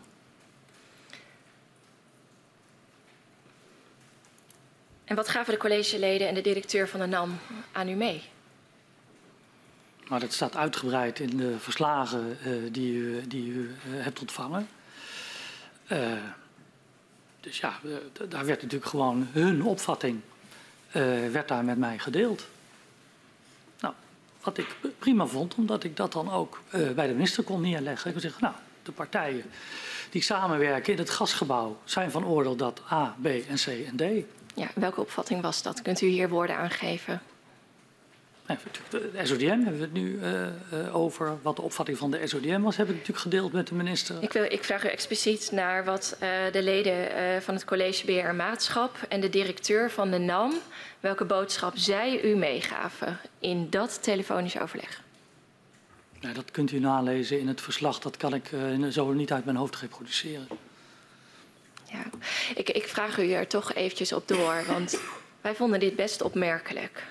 Um, omdat we uh, in het samenspel uh, van die, uh, van die uh, feiten, dus u, er vindt in die maanden daarvoor heel veel plaats. Ja. Er is veel onderzoek, uh, alle partijen zijn met elkaar in overleg. Uh, gezichtspunten verschillen misschien ook wel over Zeker. Wat er uiteindelijk als consequentie moet uh, volgen. Zeker. U moet de nieuwe minister informeren en u hecht er belang aan om dat nog vlak voor, die, uh, voor dat moment te bellen met al die mensen in dat gasgebouw. Uh, die dat moment ook duidelijk zien als moment om u nog iets mee te geven voor die briefing van de minister. Ja, dat is hun goed recht, zou ik zeggen. Dat, uh... En in de, in de samenwerking was het ook niet uitzonderlijk dat ik Uh, hun positie vroeg. En het was natuurlijk echt, het was toen ook, toen nog steeds was er geen eensluidende opvatting over is drie komma negen het maximum op de schaal van Richter wat we aan bevingen kunnen verwachten. Dus het was relevant om te weten of ze op dat inzicht al een eensluidende conclusie hadden gevormd of niet. Wilde ik de minister goed informeren. Uh, dus daarom wilde ik Uh, uh, zo laat mogelijk goed geïnformeerd zijn over de opvattingen van alle spelers uh, in het veld. Dus ook de NAM. In de notulen van de vergadering zien we dat een van de collegeleden, de heer Dessens, adviseert om in uw gesprek met de minister de ontwikkelingen te duiden in het kader van de al langer bestaande discussies en studies over deze problematiek en niet als een nieuw fenomeen. Ja, ik... Hoe moeten wij dat verzoek interpreteren? Ja, dat moet u aan de heer Dessens vragen, maar voor mij is relevant. Hoe heeft u dat op nou, dat moment geïnterpreteerd? Ik heb de minister natuurlijk wel degelijk geïnformeerd over het feit dat Huizingen een ander beeld gaf dan we tot nog toe hadden gedacht. Dus dat er wel degelijk iets aan de hand leek te zijn en dat we daarom alle experts uh, aan tafel hadden geroepen. Uh, dat heb ik de minister verteld natuurlijk. Ja, maar, maar was er in uw beleving Uh, geen sprake van een nieuw inzicht? Een nieuw nee, fenomeen? Ik zeg juist dat ik de minister heb gezegd. Huizingen is echt een andere beving geweest dan we tot dan toe gehad hadden. En uh, daar hebben we zorgen over en daar zijn we zwaar aan het studeren. En onder andere is de vraag bij de K N M I gelegd. Kom tot overeenstemming met het S O D M over de vraag of er al dan niet sprake is van uh, het loslaten van het maximum van drie komma negen. Wat heeft u gedaan met het advies? Met welk advies? Het advies om het niet uh, de ontwikkelingen te duiden en uh, nou, als licht in dat zeg ik, dat heb ik natuurlijk bestaande niet. Discussies en niet als een nieuw fenomeen. Nee, dat heb ik niet zo gezegd natuurlijk. Dat, omdat dat gewoon ook niet de werkelijkheid was. Huizingen was, ook met eigen ogen gezien toen ik in Loppersum was, een ander type beving dan we tot dan toe gewend waren. U heeft uh, in uw uh, briefing van minister Kamp uh, aangegeven dat het hier wel ging om een nieuw fenomeen. Ja, dat ziet u ook in, uh, in de nota van acht november... die we daarop volgend uh, hebben gestuurd om hem ook schriftelijk te informeren, waar hij natuurlijk naar gevraagd had, zo snel mogelijk, waar hij ook op schrijft. Dit is ernstig, dit is, dit is een veiligheidspunt, hier moeten we wat mee. Dus ik wil vanaf nu gewoon elke week geïnformeerd worden. Uh, ik zou zeggen, dat mag de illustratie zijn dat ik daar uh, er niet omheen gedraaid heb. En de bevindingen van alle partijen gewoon expliciet bij de minister onder oog heb gebracht. Ja, we zien dat u meermaals aangeeft dat het behulpzaam zou zijn als NAM zelf ook informatie naar het ministerie stuurt. En niet alleen het S O D M. Waarom vond u dat belangrijk? Om, omdat de NAM als winnaar de verantwoordelijkheid had en heeft om alle kennis die ze hebben en alle vragen die ze hebben te delen actief met de departementen. Niet alleen maar te reageren op opvattingen van bijvoorbeeld uh, S O D M. En wel, welke informatie moest NAM dan naar het ministerie sturen? S O D M baseerde zich natuurlijk op data die, bestand, die, die bestonden. Het was een, een uh, statistisch model wat ze hadden gebruikt. Er was geen Uh, eigen onderzoek, want dat deden ze niet, naar de diepe ondergrond. En hè, wat er op de breukvlakken in het Groningenveld allemaal kon plaatsvinden. Dat was wat de NAM natuurlijk als winnaar moest weten. Dus als er opvattingen waren over uh, uh, uh, de maximum uh, getallen bij bevingen, moest je eigenlijk ook onderzoek doen in de diepe ondergrond. En daar had uh, uh, de NAM natuurlijk een heel stelsel al van geometrische instrumentatie op staan. Dus dat was relevant. Dus kijk, kom nou actief met die informatie. Dat is de achtergrond van de vraag waarom ik vroeg. Kom nou. En als dat uh, verschillende interpretaties uh, zouden zijn of verschillende uh, informatie, uh, wat zou... Ik heb steeds gezegd, als jullie niet tot een gezamenlijke opvatting komen, kunnen we niet anders dan een second opinion vragen bij deskundigen, waar ook ter wereld. Uh, dat heb ik van begin af aan ook tegen uh, de S O D M en alle partijen gezegd. Als er geen eensluidende opvatting komt, uh, dan kunnen we niet anders dan een second opinion vragen. Dat staat ook zo in, uh, in uh, de advisering aan de minister van begin november. Um... Ja, wij, wij krijgen uh, uit de noodhulen een, een algemeen beeld dat er, nou ja, dat er best wel intensief uh, contact is tussen uh, u als regeringsvertegenwoordiger en uh, de leden van uh, uh, het collegebeheer Maatschap. Um, en dat het ook wel vaak uh, gaat over die vraag uh, welke informatie u al heeft, uh, wat zegt het S O D M uh, precies. Um, Uh, dat vragen aan de orde komen over hoe wordt de minister geïnformeerd, wanneer, uh, wat wordt daar gedeeld. Uh, en uh, we zien inderdaad ook dat u vaak benadrukt dat het belangrijk is dat informatie op hetzelfde moment uh, beschikbaar komt om een totaalbeeld uh, te kunnen geven. Dat uh, geeft u zojuist ook, ook wel aan, uh, aan de minister. Uh, Deelt u onze constatering dat uh, collegeleden uh, wel heel veel ruimte krijgen om uw gesprekken met de minister en heel specifiek die eerste briefing met de minister te beïnvloeden?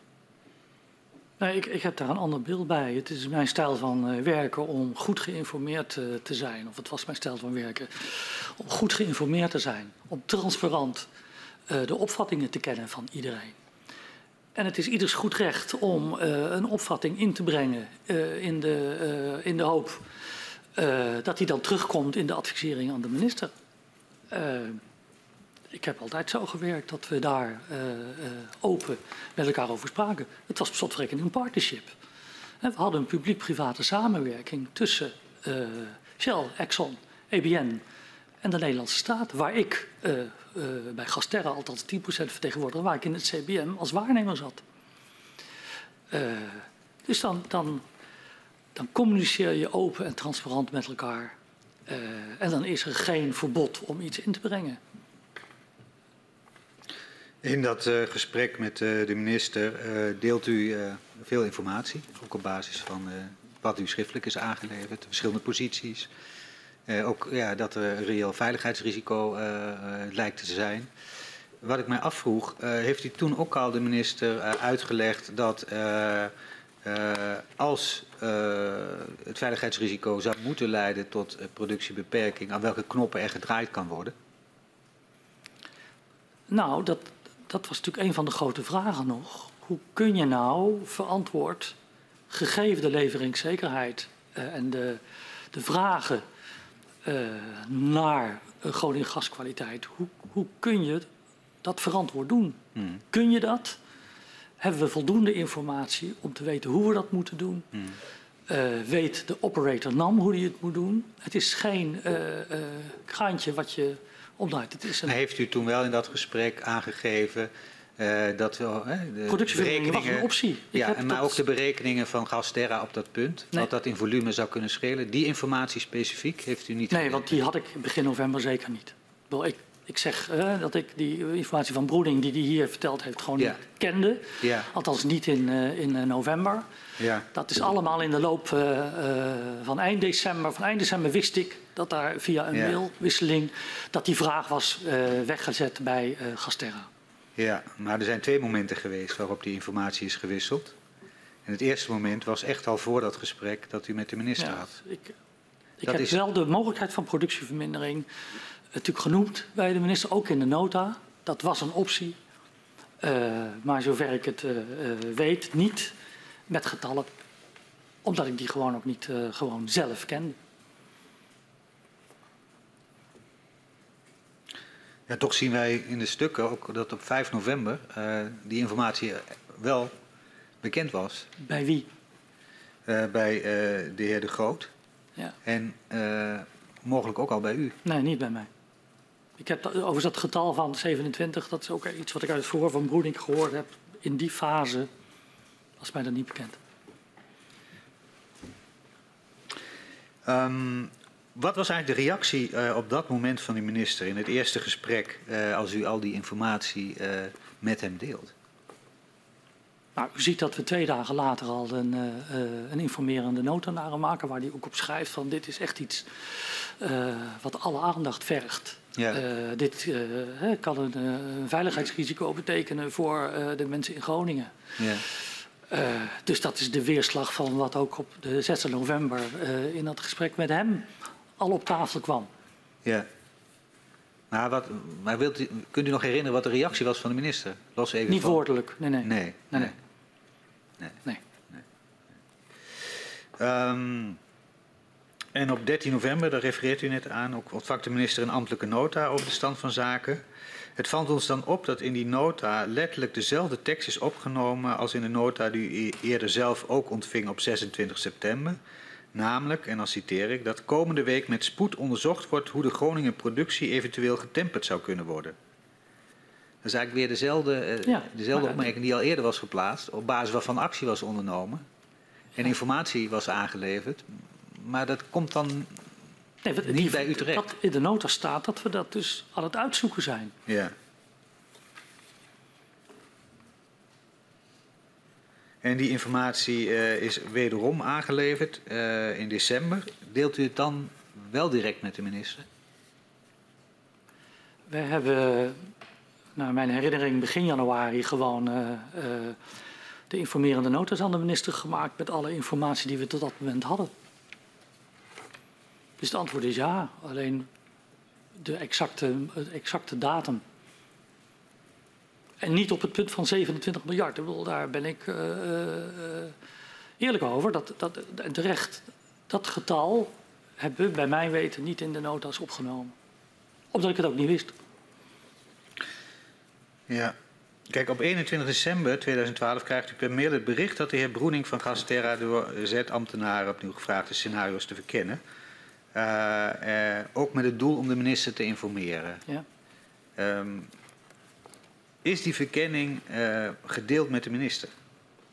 En wanneer? De specifieke verkenning van Anton Broening? Ja. Niet dat ik weet dat die gedeeld is. Wij hebben daar wel de van. De, uit, de uitkomst ervan dat er een bepaald volume uh, productiebeperking uh, mogelijk was, is dat gedeeld met de minister? Nou, wij hebben gezegd dat het kan zijn dat je productie moet verminderen. En dan... Ja, dat is wat anders. Dat is niet wat ja. ik vraag. Dat, dat nee. kan. Ja, dat...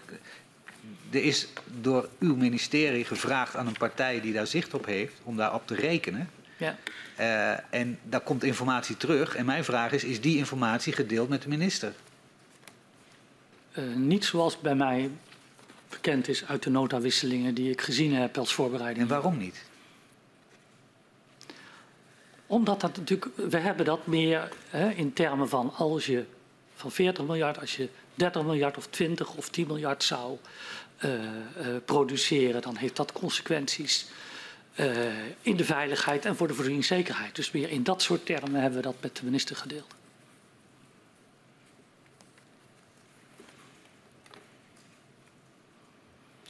We zien dat minister Kamp in reactie op de nota uh, maand tot spoed bij uh, de onderzoeken die nodig zijn. Ja. Uh, en dat hij ook op korte termijn weer wil worden geïnformeerd op, uh, op uh, de voortgang, op alles.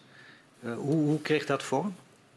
Werd dat wekelijks? Hoe, hoe werd dat ja, wij hadden een, uh, uh, zeker vanaf januari tweeduizend dertien een, uh, een intensief contact. Niet alleen schriftelijk, maar ook mondeling met de minister en uh, degene die hem uh, direct ondersteunde.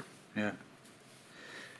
Um, hij wil ook dat het minister van, ministerie van Financiën ingelicht wordt uh, over deze ontwikkeling. Hoe werd het ministerie van Financiën bij de verdere besluitvorming betrokken? Daar was een regulier overleg uh, uh, tussen Jos de Groot en het ministerie van Financiën. En die wisselden daar de opvattingen ja. en de bevindingen met elkaar. Ja. Uh, ik heb zelf alleen de voorbereiding op de besluiten in de ministerraad had ik dan uh, D G-overleg. Ja. En dat was in het verband van alle D G's, van de, als voorbereiding op de onderraden. Ja, ja. En werd het ministerie van Financiën dus ook verteld dat er uh, een mogelijke productieverlaging uh, ja, overwogen werd? En, en met mogelijke financiële ja, zolang, zolang we daar de besluit over genomen hadden, ja. was het altijd een optie. Ja. Ja. Toch nog één keer. Kijk, de minister wordt geconfronteerd... Uh, met informatie waaruit een serieus veiligheidsprobleem bij de winning van het Groningenveld eh, naar voren komt. Ja. Um, tegelijkertijd uh, hebben velen ook v- verteld, ja, dat was natuurlijk een dilemma. Dit was zo'n groot veld, zo belangrijk voor de leveringszekerheid. Dan is het op dat moment toch ook heel belangrijk om precies te weten wat is er nodig voor de leveringszekerheid. Dat is correct. Alleen wisten we dat niet op dat moment. Dus we hebben, dat was een van de onderzoeken. Maar u had al wel indicaties. Ja. Maar, net als eh, in ja. eerste instantie worden de S O D M-bevindingen als indicaties gezien. Ja. Waarom werden die niet gedeeld? We hebben die, de indicaties over wat is het effect als je veertig, dertig, twintig of tien miljard... wat is het effect op, met de kennis van dat moment, op de uh, uh, aardbevingen, de risico's, die zijn allemaal gedeeld. Maar het stuk van Broening is niet gedeeld met de minister.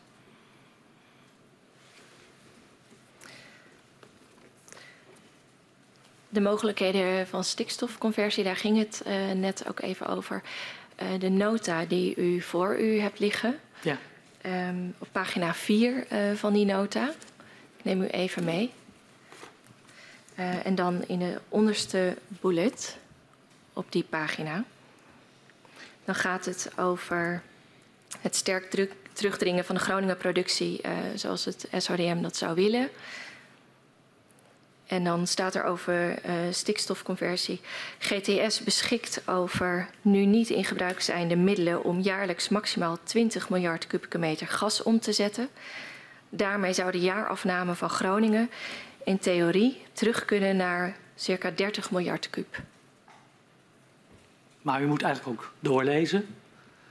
Want dan staat er, de genoemde twintig miljard aan te converteren gas is baseloadproductie en biedt geen oplossing voor de wintervraag.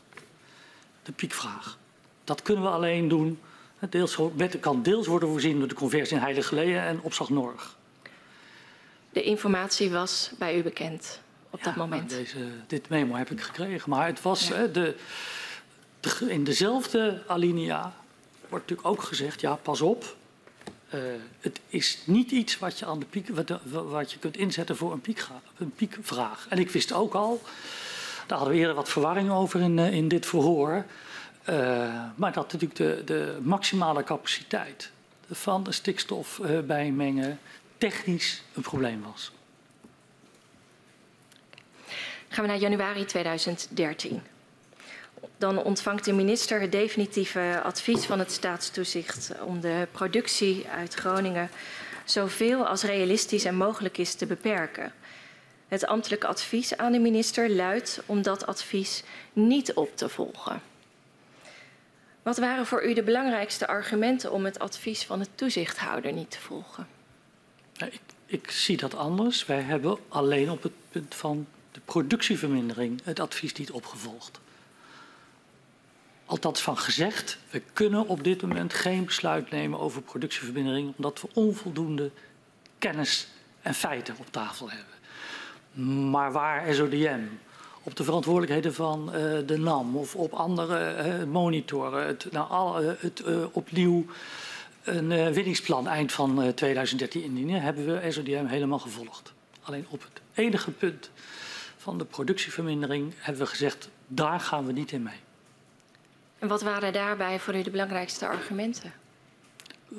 Zoals de minister in de brief aan de Kamer gezegd heeft en later ook toegelicht, we hebben onvoldoende feiten, kennis om een zinnige en verantwoorde beslissing te nemen over uh, vermindering van de productie, want we weten niet genoeg. De minister heeft daar ook bij gezegd, uh, ook in de Kamer zeker een aantal keren, dat dat heel vervelend is voor degenen die in Groningen uh, woonden. Uh, maar dat het niet anders was omdat we niet over voldoende informatie beschikten om dat te doen.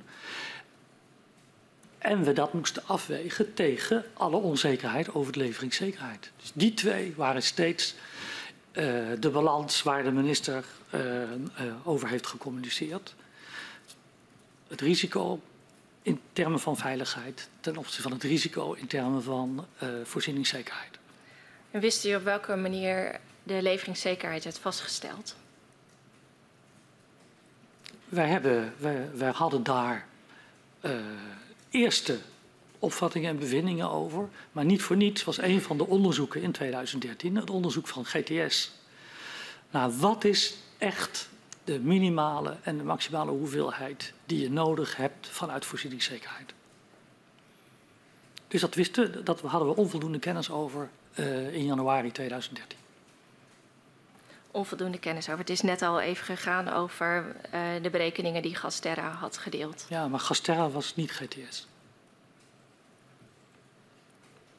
Waarom zegt G T S u dat? Was degene die echt wist uh, en echt kon weten en ook wist. Dat is ook later gebleken. Ze hebben in de periode dat ik T G was een aantal keren ook herziene uh, uh, opvattingen over de uh, voorzieningszekerheid uh, aangeleverd. Dat was hun expertise.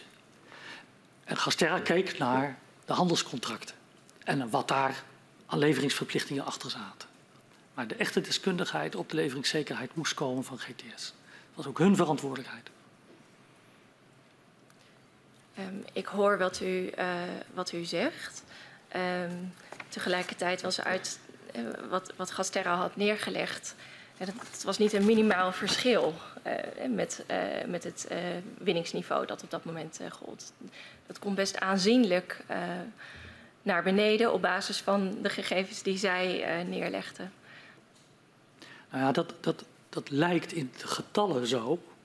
Uh, want we wisten dat als er een jaar uh, gas wordt gebruikt, is een derde van dat volume al twee jaar eraan voorafgaand verplicht en verkocht. Een andere derde wordt in het jaar voorafgaand aan het leveringsjaar verkocht. Hè? De bekende year ahead en two and three years ahead. Uh, alleen maar een derde van het volume wordt in het lopende jaar verkocht. Dus het, het klopte. Uh, dat blijkt ook uit de analyses van, van februari tweeduizend dertien... dat op zichzelf nog een derde niet verplicht was begin tweeduizend dertien. Maar wat je dan zeker moet weten is dat welke afnemers zitten achter die een derde? En ik zal u vertellen, er zitten vooral, uh, zaten daar binnenlandse afnemers. uh, achter die geen langetermijncontracten afgesloten hadden, terwijl buitenlandse afnemers dat wel deden. Dat wist u wel op dat moment?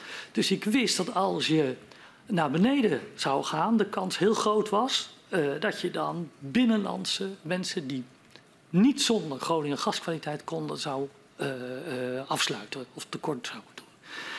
En er was onvoldoende duidelijkheid hoe dat precies zat. Uh, juristen hadden gezegd, je kunt niet buitenlandse afnemers afsluiten uh, ten gunste van binnenlandse afnemers, want dan handel je in strijd met de contracten, maar ook in strijd met uh, de liberaliseerde gasmarkt. Dus zo'n zo'n een derde getal, dat kennen we, maar of dat operationeel verantwoord was? Nee. Dus toen hebben we ook, daarom zeggen we ook in de brief van de Kamer dat het risico over uh, uh, de bevingen vanuit voorzorg afgewogen moet worden met het risico wat je hebt vanuit de leveringszekerheid. En dat het een veel groter risico was dat we tekort aan Groningen gaskwaliteit zouden hebben als we zonder kennis van feiten en de precieze samenstelling van de vraag naar leveringszekerheid zouden beslissen tot productievermindering. Dus we hadden onvoldoende, gewoon onvoldoende kennis. Ja, ik, ik, ik hoor u dat zeggen. Um, maar in oktober tweeduizend twaalf was het ambtelijke advies nog om uit voorzorg de productie te verlagen. En in januari tweeduizend dertien ja, omdat... zegt, wordt er gezegd... Uh, Ja, wordt er, wordt er tot iets anders besloten. Omdat daar dus, tegenover gezet... Ik, ik vraag mij af, wat, ja. wat gebeurt er in de tussentijd? Nou ja, wat is er veranderd? Dat daar tegenover komt te staan de voorzieningszekerheid. Het besef dat je Ja, maar niet... dat, dat argument werd in het najaar tweeduizend twaalf ook al opgenomen in het advies. En dus helemaal stoppen met de productie, dat was geen optie vanuit de voorzieningszekerheid, maar uit voorzorg. Ja, maar toen... Naar beneden gaan, de productieverlaging om de veiligheidsrisico's. Ja.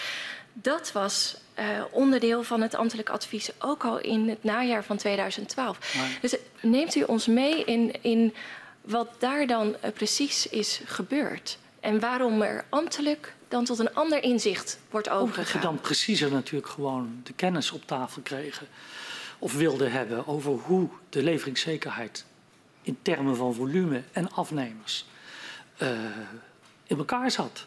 En dat was onvoldoende duidelijk in januari. En het risico dat we bij een sterk verminderde productie ook niet zouden kunnen leveren. Groningen gaskwaliteit waar geen alternatief voor was. Aan huishoudens die voor zevenennegentig procent afhankelijk zijn van uh, Groningen gas. Op dat moment was, vonden we in de afweging niet verantwoord. En dat inzicht dat groeit natuurlijk uh, op het moment dat je over productievermindering begin oktober en begin november uh, uh, nadenkt. Krijg je ook steeds meer feiten op tafel. En ook het feit dat je onvoldoende kennis hebt, wordt dan duidelijk. En dat is te betreuren. Dat heeft de minister natuurlijk al gezegd. Dat is natuurlijk heel vervelend, maar het is niet anders. In het ambtelijk advies geeft u aan dat er nog te veel onzekerheden zijn omtrent een productiebeperking. Dat geeft u zojuist ja, dat, ook, ook ja. weer. Um, heeft uw ministerie voldoende pogingen gedaan om in die tussentijd die onzekerheden uh, ja, natuurlijk, op te lossen? Ja, natuurlijk. Je wil eigenlijk gewoon alle feiten op een rijtje hebben. Maar, maar het heeft, is... heeft het ministerie daar hard genoeg zijn best voor gedaan? Ik denk het wel, ja. We hebben, maar ja we, we, u ziet niet voor niks dat we veertien onderzoeken in tweeduizend dertien hebben uitgezet die in een enorme inzet van partijen... Tot heel ja, dat, veel dat is begin tweeduizend dertien, maar we, we hebben het uh, over de periode. Uh, en, dus dat, dat start in, na de beving bij Huizingen met die eerste bevindingen van het S O D M in september. Dan zijn er alle kennispartijen in ja. het uh, veld die we in Nederland hebben, die zijn erbij betrokken om hierover na te denken. En die zijn het eens over de belangrijkste conclusies. Er bestaat verschil van inzicht over de maatregel die dan moet worden genomen, over productiebeperking en hoe ver je moet gaan. En daar wordt, uh, nou ja, in de, uh, in de woorden van, uh, van de NAM-deskundige uh, die gisteren uh, werd verhoord, de heer Van Elk, gezegd... dan wordt eigenlijk een redelijk advies gegeven om de productie uh, uit voorzorg uh, te beperken. Maar daar wordt niet toe overgegaan. Nee, ik zeg... Uh, wat, wat is er gebeurd? Want nee, we weten ook de belangen die er op de achtergrond spelen... Nee, wat, is, wat speelt daar? Je hoeft er niet meer achter te zoeken, uh, want daar is niks achter. We, we vonden dat we op de productievermindering onvoldoende wisten wat dan het effect op het veld was, hoe je dat moest doen, uh, wat dan precies het volume was wat je minimaal nodig had in een koude, een normale of een warme winter. Dat is natuurlijk spijtig dat we die kennis niet hadden, maar we hadden het niet. Is er niet te veel nadruk gelegd op de onzekerheden?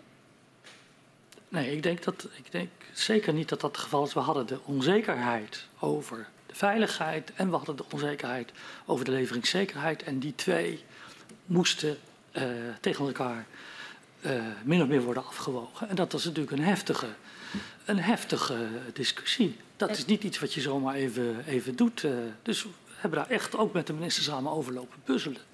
En uiteindelijk gezegd, ja, we, het is niet verantwoord, omdat we niet weten wat we ook in het veld teweeg brengen. Waar moet je doen? U ziet ook het jaar daarna, hè, dan krijgen we specifiek op het Loppersum-cluster het advies om daar te minderen, omdat dat een effect heeft. Dat was toen onvoldoende bekend bij ons uh, in uh, uh, de afwegingen uh, die we samen met de minister hebben gemaakt. Op basis van onze analyse van het e-mailverkeer tussen het ministerie van Economische Zaken en Gasterra en een ambtelijke nota van veertien januari tweeduizend dertien aan de minister, krijgen wij de indruk dat het belangrijkste argument om tegen een productiebeperking te zijn niet de leveringszekerheid is, maar het effect van een productiebeperking op de gasprijzen. In hoeverre deelt u die analyse? Niet. Het enige wat we wisten was natuurlijk dat een productievermindering effect zou hebben op de gasprijs. Maar dat is voor mij nooit een relevante uh, afweging geweest. Het was leveringszekerheid versus veiligheid. En hoe kan je dat zo goed combineren dat je op beide terreinen minste risico zou lopen in tweeduizend dertien in afwachting van de kennis die we nog moesten verwerven? In eerdere verhoren is al aan de orde geweest dat op uw ministerie bekend was dat er capaciteit eh, beschikbaar was om zo'n twintig miljard kubieke meter aan pseudogas te produceren. Eh, dat wordt ook opgemerkt in de nota aan minister Kamp.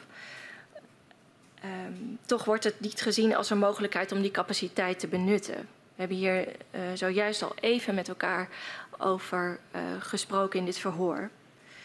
Waarom wordt de inzet van die capaciteit nou niet als reële mogelijkheid gezien? Nou, één, omdat we uh, wisten dat de maximale capaciteit technisch niet haalbaar was. Omdat de installaties een beetje versloft waren en onvoldoende waren ingezet.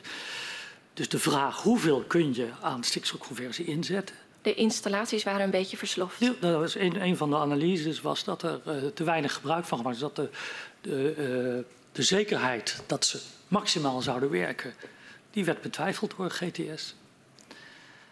Uh, en het andere was dat je dan ook natuurlijk het effect op uh, de productie van het gasveld. Dat ziet u later in de tijd. Die kennis hadden we toen niet. Maar om even een sprong in de tijd te maken. We hebben in tweeduizend vijftien laten onderzoeken wat er zou gebeuren als je het zou omdraaien. En dus alle niet-Groningen gas- en stikstofcapaciteit zou inzetten. En het Groningen veld alleen zou gebruiken op het moment dat het strikt nodig was. En in die analyse uh, van latere jaren zie je dat bevestigd wordt dat dat voor de productie van het veld enorm riskant zou zijn. Omdat je dan vooral op piekmomenten extra gas moet gaan winnen. En daar was nou precies waar uh, alle deskundigen uh, met elkaar aarzeling over hadden. Omdat dat wel eens dé oorzaak zou kunnen zijn voor hevige bevingen. Namelijk versneld winnen op piekmomenten. Dus uh, zo eenvoudig lag het dus niet om te denken, nou weet je, we, uh, we gaan het systeem even veranderen.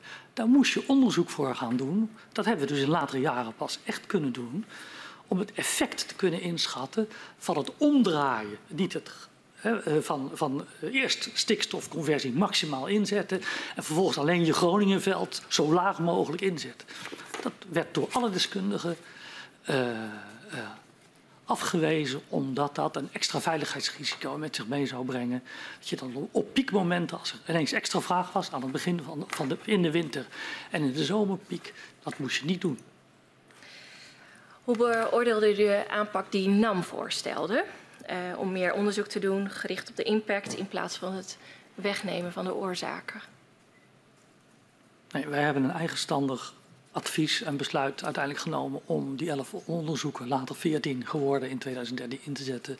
En zolang we dat niet wisten, op het punt van de productievermindering geen besluit te nemen.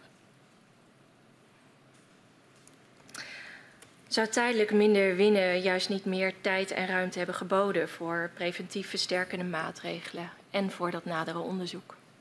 Nou, ook daar is natuurlijk de complicatie dat een aantal deskundigen zeiden dat de enige manier om geen bevingen meer te krijgen is de productie op nul zetten.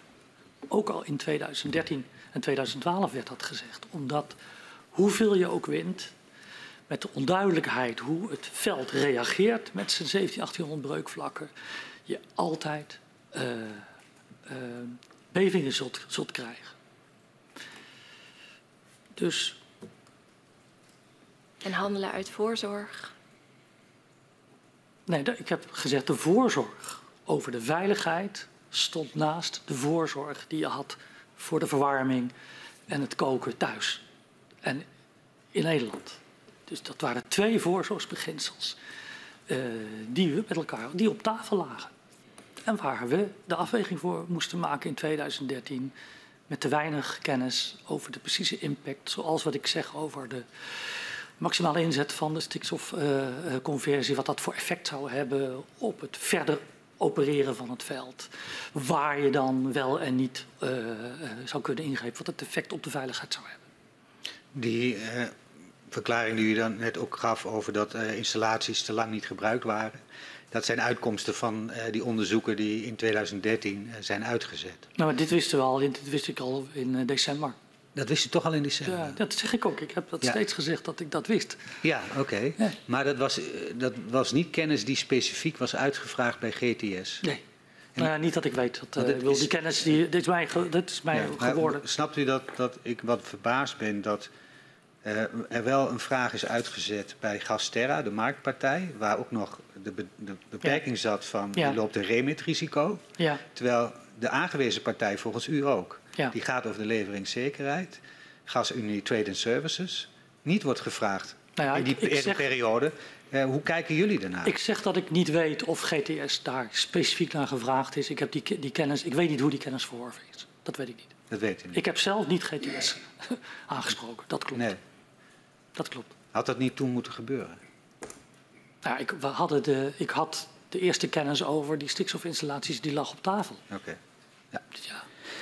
Helder, uh, we zijn al uh, anderhalf uur bezig en ik stel voor dat we even een pauze uh, inlassen. En ik verzoek de griffier om uh, u en uw uh, steunverlener even naar buiten te glijden.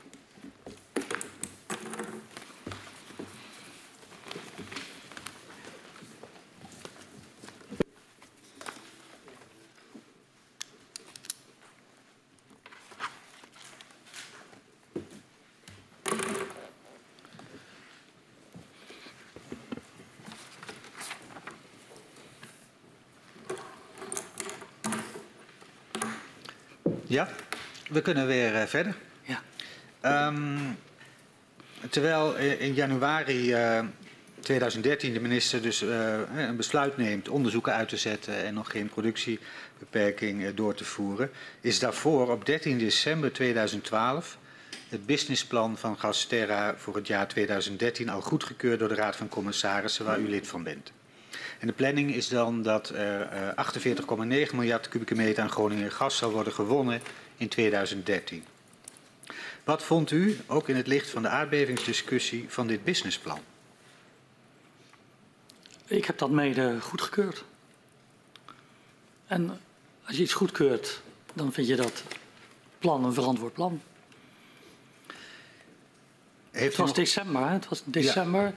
We hebben voorafgaand aan de schorsing uitgebreid het erover gehad dat daar heel veel studies liepen en we nou, heel veel vragen niet beantwoorden konden. En dat we met Gasterra ook nagenoeg niet konden communiceren mm-hmm. over de gasmarkt ja. in relatie tot de bevingen. Dus uh, zo'n businessplan is natuurlijk ook een resultaat van het jaar daaraan voorafgaand. Ik zei dat al, er zitten verkopen van jaren daarvoor ook al in. Ja, ja. Dus dat is... Uh, met mijn instemming goedgekeurd. Ja. Heeft u misschien nog overwogen om voor te stellen om de goedkeuring iets uit te stellen? Bijvoorbeeld met een maand? Niet dat ik weet. Nee. Had dat gekund eigenlijk? Maar theoretisch had dat gekund. Ja. Ja. Het is natuurlijk niet, niet fijn uh, voor uh, de gashandelaar, omdat hij als een operaties natuurlijk gewoon inricht uh, op basis van het businessplan. Mm-hmm. Ja. In uh, de geannoteerde agenda die u van uw ambtenaren meekrijgt voor de vergadering, uh, staat dat E Z graag de negenenveertig miljard uh, kuub wil aanhouden als maximum voor het gehele jaar. Dus bij een koude winter, minder produceren in de zomer. We zien echter dat u dat punt niet actief inbrengt in de vergadering. Waarom heeft u dat niet gedaan toen? Weet ik niet. Weet u niet? Nee, weet ik nee. niet. Nee. Ik, het, er was natuurlijk ja. een discussie over het maximum altijd in relatie tot de tienjaarsafspraak. Ja. vierhonderdvijfentwintig uh, miljard kuub die over tien jaar mocht worden maximaal geproduceerd. Ja, ja. Uh, dus daar moet, daar moet achter gezeten hebben dat, dat het maximum in verhouding tot wat er al geproduceerd was en wat er nog zou kunnen, dat dat zich binnen die grens moest bevinden. Ja, kijk, we zien in die ambtelijke voorbereiding eigenlijk dat er, dat er op twee punten eh, gevraagd wordt eh, aan de vertegenwoordigers namens de staat om eh, eh, opmerkingen te maken. Dat is ook eh, het voorstel om in het licht van ja, zeg maar wat er is gebeurd na Huizingen eh, ja, toch te pleiten voor een, een gelijkmatig eh, productieniveau over de jaren heen. Vlak produceren? Nou, maar dan over de jaren, over de jaren heen. heen. Niet, ja, ja. niet binnen het jaar, maar over de jaren heen. En we zien ook dat uh, niet u, maar de heer uh, De Groot dat punt ook maakt in de vergadering. Ja. Maar, maar het tweede punt is toch uh, ja, eigenlijk dat uh, ja, uh, E Z uh, dat heel graag ook als een maximum zit, ziet voor het hele jaar, die, uh, die negenenveertig. En ook aankondigt het heel scherp in de gaten te houden. Als u bezorgt dat de winning hoger zou lopen, of uw ambtenaren laat ik zeggen, bezorgd dat uw winning nog hoger zou worden. En hadden ze daarom u gevraagd om dat in te brengen in de vergadering? Ik weet het niet, maar het was op zich het niveau van achtenveertig komma negen vergeleken ja. met de tweede rang voorafgaande jaar was een, een niet afwijkend niveau. Nee, uh, nee maar het, dat, dat vroeg ik niet. Nee, nou, het advies samen was ook, dring erop aan dat het ja. ook niet hoger mag worden dan dat. Ja. En dat heeft u toen niet gedaan in de vergadering? Nou, nou niet, althans volgens de verslaglegging. Die uh, vrij nauw gezet is, dus ik, neem, ik, ik weet het gewoon niet. Nee. En u kunt ook niet meer reconstrueren waarom u ambtelijk het advies kreeg om het punt wel te maken? Uh, dat is de speculering op ja. het tienjaarsplafond. Ja, oké. Okay. Heeft u de minister uh, ook geïnformeerd in december over de hoogte uh, van Uh, Uh, de productie in tweeduizend dertien die in het businessplan uh, ja, uh, geformuleerd was? Ik heb dat niet in uh, de nota's die ik ter voorbereiding gezien heb opgenomen gezien. Nee. De minister heeft u ook niet gevraagd in die periode. Nee, maar dan refereer ik... Wat gaan, gaan we doen in tweeduizend dertien? Nee, maar dan refereer ik aan wat mevrouw Van der Graaf uh, uh, vroeg. Ja. Naar hoe de relatie op het niveau van de informatie met de minister was. Ja. En die onderscheidt de twee periodes die ik eerder toelichtte. Ja. De ja. twaalf dertien ja. was eigenlijk de eindverantwoordelijkheid die ik had in ja. uh, uh, C B M en het uh, college van gedelegeerden. Zo dat ik daar ook de eindverantwoordelijkheid had. Mm. En niet van alles. Het was, het was nog uh, ja, geen automatisme dat u nee. vooraf overlegde en achteraf nee. terugkoppelde. Alleen op momenten dat het noodzakelijk was, ja. zei u volgens mij. En dit, ja. dit vond u niet een noodzakelijk moment. Zo heb ik dat toen niet gezien. Um, in de geannoteerde agenda, ik, ik zei het al even, staat dat uh, E Z de verkoop van Groningen gas in de winter daarop, dus die winter van tweeduizend dertien en de rest van het jaar, intensief zal volgen. En dat zij Gasterra daar in het voorjaar van tweeduizend dertien eventueel aan zal herinneren. Is, is dat gebeurd? Heeft u het intensief gevolgd, de winning in tweeduizend dertien? Dat is door medewerkers gevolgd. Ja, en op, op welke, met welke frequentie was dat? Dat zou ik niet weten, maar uh, die hadden echt dagelijks contact bijna met elkaar. Bijna dagelijks zelfs? Ja, ja. De, de, ja. de mensen die zeg maar voor uh, de gaswinning werkten bij ja. mij, okay. die hadden dagelijks contact met gewoon de, de Gasterra en de N A M. Ja.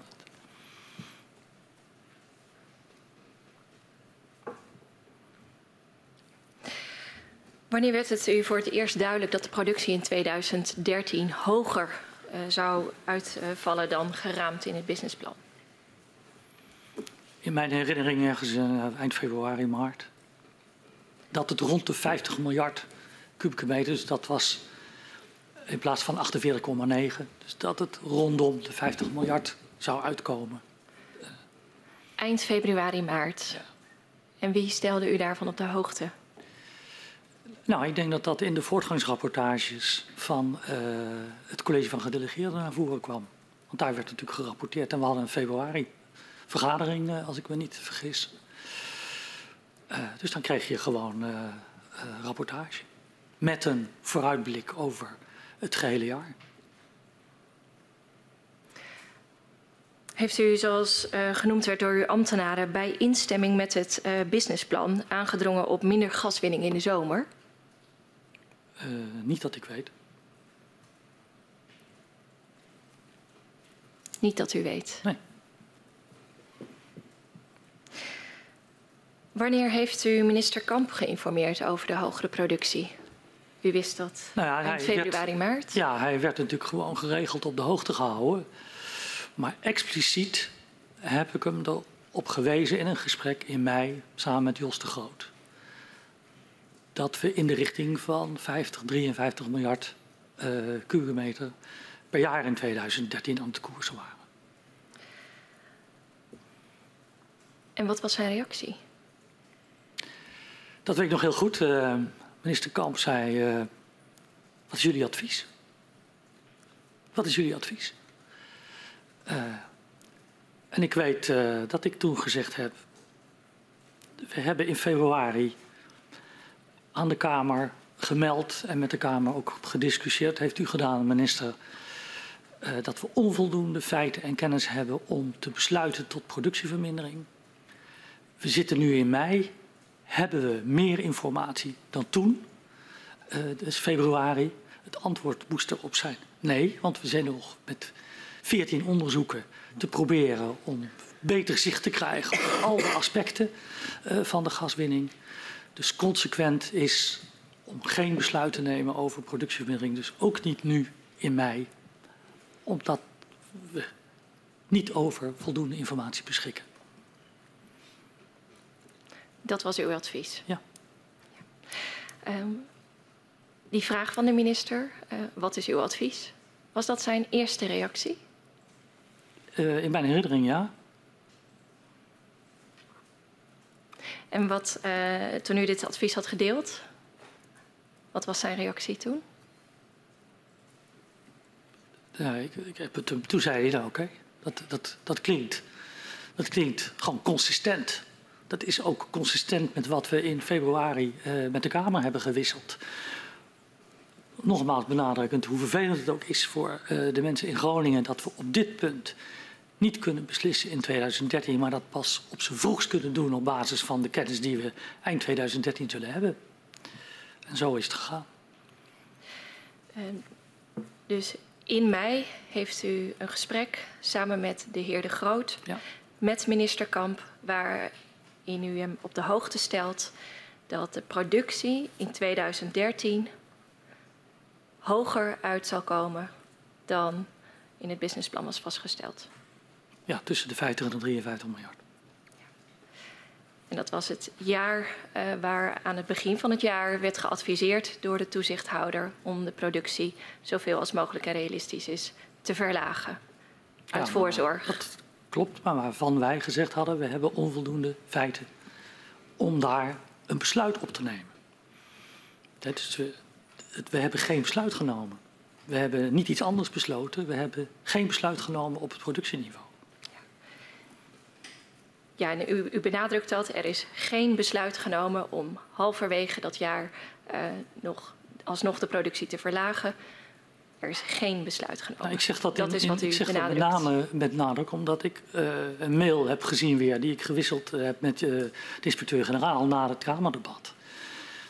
En die zegt daar terecht, ja, nou, jullie hebben, de minister heeft het goed en duidelijk uitgelegd in de Kamer.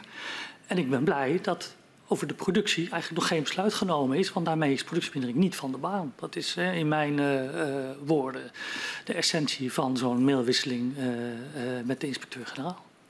Dus daarom maak ik het punt ook zo uh, nadrukkelijk. Op zes mei heeft u samen met minister Kamp een gesprek met de heer Lankhorst van Gasterra. In het verhoor met de heer Lankhorst hoorden we uh, dat u en de minister het vooral over E B N hadden. Ja. In hoeverre is in dat gesprek de productiebeperking toen al uh, aan de orde geweest? Of de productie van tweeduizend dertien? Nou, dat weet ik toevallig precies niet. Uh, wat u ziet in de voorbereidende nota aan de minister, dat we daarin opgenomen hebben.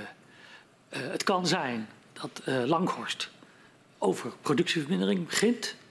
Uh, want daar heeft hij een beetje aarzeling over. Uh, nou, daarop uh, uh, moet de reactie zijn zoals ik hem eerder gaf. Uh, we weten niet meer dan we in februari wisten, dus uh, we doen niks. Maar ik weet zeker dat in het gesprek het niet door Gert-Jan is opgebracht. En daarmee is het niet aan de orde geweest. Want wij hadden in de voorbereidende nota aan de minister aangegeven, het kan zijn dat Lankhorst het opbrengt. Dat heeft hij niet gedaan.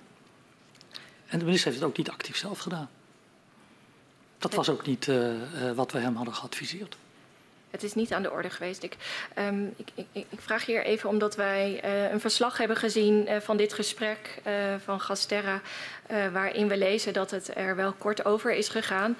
Uh, waarin de minister gevraagd zou zijn uh, dat als er wel zou worden besloten tot een productiebeperking, uh, dat zo te doen dat, er nog, dat het nog mogelijk is om een... Uh, nou ja, in, in heel koud weer, uh, een koude winter, voldoende uh, gas te hebben. En wij lezen ook in die notitie dat de minister uh, daar begrip uh, voor toonde. Ik ken die notitie niet. En dat lezen we in dat verslag. Maar u herkent uh, dit niet, dat dat aan de orde zou zijn geweest in uh, in mijn, dat gesprek. In mijn herinnering is het niet aan de orde geweest omdat Lankhorst het niet heeft opgebracht. De vertegenwoordigers van E B N, de heren Bokhoven en Dessens, die plaatsen in de collegevergadering van achtentwintig juni tweeduizend dertien kanttekeningen bij de hoge productie in tweeduizend dertien. Maar bij die vergadering bent u afwezig. In hoeverre is hun inbreng met u afgestemd? Uh, dat was natuurlijk tweeduizend dertien. Ik was volop in uh, de onderhandeling over het energieakkoord. juni tweeduizend dertien. Juni, ja, ja. Dus ik was, dat hebben we in september tweeduizend dertien afgerond. Maar het waren de spannende maanden rondom de afronding van het energieakkoord. Dus ik was uh, uh, erg van de straat om uh, het energieakkoord uit te onderhandelen. Maar normaal gesproken is ook de inbreng uh, die namens mij werd gedaan, Uh, of waar ik in ieder geval goedkeuring op gaf, gewoon via de gebruikelijke lijnen van een advisering uh, bij mij geweest. Het is natuurlijk wel even anders dan wanneer je daar in de discussie zit. Maar bij de voorbereiding moet ik betrokken geweest zijn. Daar moet u bij betrokken zijn, ja, geweest. En wat bedoelt u daar precies mee? Dat er een adviesnota op alle agendapunten, zoals u ook al eerder op adviesnota's weet, op mijn bureau gelegen moet hebben. En dat ik daarop akkoord gegeven heb. En die is vervolgens uh, via uh, Bokhoven, uh, of wie mij verving daar, uh, ingebracht. En dat zij uh, van plan waren uh, kanttekeningen te plaatsen uh, bij uh, de hoge productie in tweeduizend dertien. Daarvan was u op de hoogte. Ik weet, uh, ik heb die adviesnota niet gezien, dus ik weet het niet. U kunt zich dit niet herinneren? Nee, ik heb het niet gezien. Opvallend is dat uw uh, E Z-collega's een paar weken voor deze vergadering aan de directie van Gasterra laten weten dat ze gewoon door moeten produceren. Tegelijkertijd plaatsen de beide vertegenwoordigers van E B N hun kanttekeningen bij de koers die Gasterra vaart. In hoeverre was het beleid van E Z afgestemd met E B N? Nou, we hebben het, het, nou ja, u vraagt mij nu naar een vergadering waar ik niet was. En bij het voorbereidende diner ben ik dus ook niet geweest. Nee, ik vraag u naar het beleid. En dus we zien dat uw collega's uh, een paar weken daarvoor al aan Gasterra hebben laten weten dat de productie in tweeduizend dertien gewoon door moet gaan. Nee, maar dat was natuurlijk naar aanleiding van... En dat E B N in die vergadering uh, kanttekeningen plaatst bij de productie. Dus ik vraag Uh, in hoeverre is dat beleid van economische zaken dat ze gewoon door moesten gaan met produceren, afgestemd met E B N? Wij hebben de, ik refereerde aan het gesprek met uh, minister Kamp, dat we gegeven de onbekendheid met een aantal feiten geen productievermindering zouden doorvoeren in, uh, of zouden bepleiten, moet ik zeggen. Want het is natuurlijk een gemeenschappelijk besluit. Dat is gecommuniceerd uh, met de partners. Uh, en daar is blijkbaar in juni discussie over uh, uh, ontstaan. Was het signaal om door te produceren ook afgestemd met de minister? Nou, ik zeg toch, we hebben in mei met elkaar uh, gevraagd naar wat is je advies, uh, Mark Dierikx. De conclusie getrokken dat we niet zouden ingrijpen. Omdat we onvoldoende feiten hadden, dat was niet anders dan in februari. Dus dat was volkomen met instemming van de minister. Dat was volkomen met instemming van de minister. Ja, omdat hij zei, ik, ik gaf net op uw vraag aan wat zijn reactie was. En die was, daar kan ik me in vinden, in dat advies. Want we weten nog onvoldoende, dus we, gaan, we doen het niet. In het e-mailverkeer zien we dat u ergens in het jaar tweeduizend dertien... in het college van gedeerd... gedelegeerde commissarissen van Gasterra wilde opbrengen dat Gasterra beheerst uh, zou moeten verkopen. Waarom heeft u dat niet gedaan? Waarop concludeert dat ik dat niet gedaan heb? Um, daarbij baseren we ons op e-mails uh, in het jaar tweeduizend dertien. Nee, maar ja, u gaat natuurlijk daarmee altijd voorbij aan de gesprekken die gevoerd worden of de, de mondelinge contacten die we hadden. En in februari tweeduizend dertien... We hebben niet e-mails, maar dit halen wij ook uit de notulen. Uh, van... In februari tweeduizend dertien heb ik gevraagd naar de flexibiliteit. Uh, gegeven een bepaald uh, businessvooruitzicht. Omdat ik wilde weten op welk moment we in tweeduizend dertien... zouden moeten besluiten om iets niet te doen als je in tweeduizend veertien zou moeten besluiten tot een wijziging van de productie. Dus hoe flexibel ben je? Omdat mij uitgelegd was, ik heb dat eerder in het voor ook al verteld, dat twee derde van het volume in het jaar voorafgaand van het leveringsjaar is verkocht en is verplicht. Dus ik dacht in februari, ja, als het zo is dat we met nieuwe kennis die we gaan verwerven in tweeduizend dertien... bij het businessplan voor tweeduizend veertien moeten besluiten dat er maatregelen moeten komen, moet ik weten wat de flexibiliteit is. En daar heb ik naar gevraagd. Oké. Okay. Um, ik, ik vraag u uh, toch nog even um, opnieuw uh, om, het, om het goed helder te hebben. Want wij zien dat u uit interne e-mails van het ministerie van Economische Zaken dat u wel van plan bent dit op te brengen. Dat ze... Uh, uh, beheerst uh, zouden moeten gaan verkopen. Uh, Gasterra.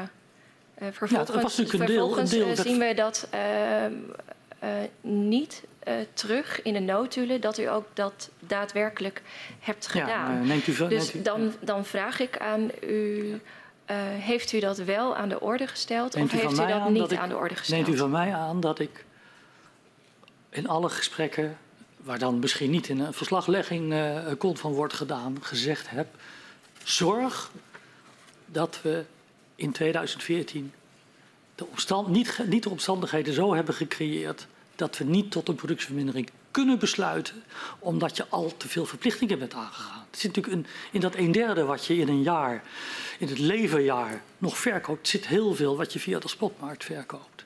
En wat dus gewoon niet op basis van langjarige verplichting is. Dus daar heb je een keuze. Uh, maar als je eenmaal een verplichting bent aangegaan, moet je natuurlijk uitleveren. Dus ik wilde vanaf februari tweeduizend dertien dat er ruimte was om in de loop van uh, het eind van tweeduizend dertien ook op het punt van de productie een besluit te kunnen nemen. Uh, de heer Van de Leemput uh, verklaarde in zijn openbaar verhoor Uh, dat hij bij uh, E Z aan de bel heeft getrokken over de hoge winning. Herkent u dat? Ja, zoals iedereen dat gedaan heeft. En hoe ging dat?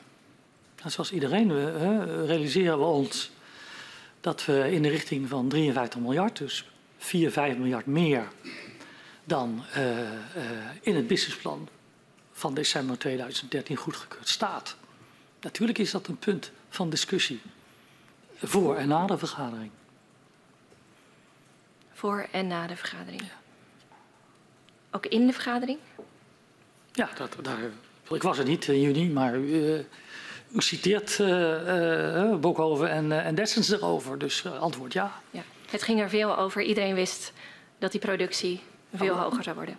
Omdat het extra bovenop de planning van het businessplan in de eerste drie, vier maanden van tweeduizend dertien was uitgeleverd. Omdat er een verhoogde vraag was naar Groningen kwaliteit. Ja. Doordat er gemiddeld genomen één uh, graad lager de temperatuur was dan uh, in een normaal jaar. Dus het was relatief kouder. Het was, het was geen uh, stedentochtjaar. Met Jan de Jong hartstikke gelijk in. Maar de analyses uh, die gedaan zijn over de temperatuurontwikkeling laten gewoon onomstotelijk zien dat het relatief kouder was in de eerste vier maanden van tweeduizend dertien dan we hadden voorspeld.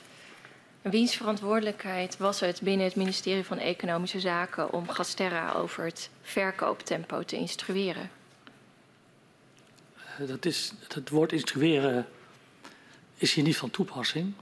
In de vergaderingen van het college van gedelegeerden werd over het businessplan en de, uh, de verkoopstrategie van Gasterra gesproken en een besluit genomen tussen de verantwoordelijken. Shell, S O, E B N en de staat voor tien procent. En wie was daarvoor verantwoordelijk binnen het ministerie van Economische Zaken? Ik zat daar uh, als vertegenwoordiger van de tien procent. Dus het directoraat-generaal Energie was daar verantwoordelijk voor.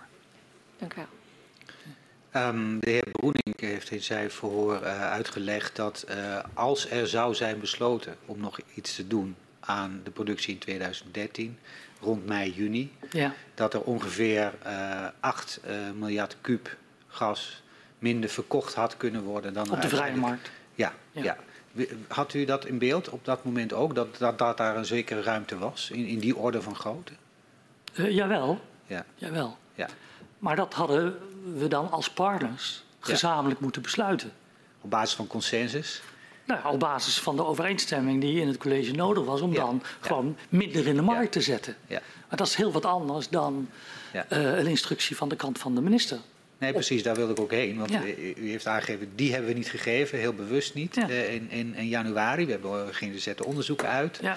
En op basis van consistentie trekken we die lijn door. Ja. Maar als we wat hadden willen doen in overleg met het, uh, de aandeelhouders, in, als gedelegeerd commissarissen, dan hadden we in consensus kunnen besluiten Zeker. om de productie toch een aantal miljard kuub. Uh, Zeker. Zeker op het punt ja. van de zeven, acht miljard ja, en, vrij. Ja. En nou, Zeker. nou is mijn vraag, uh, want uh, los even van het punt van de consistentie.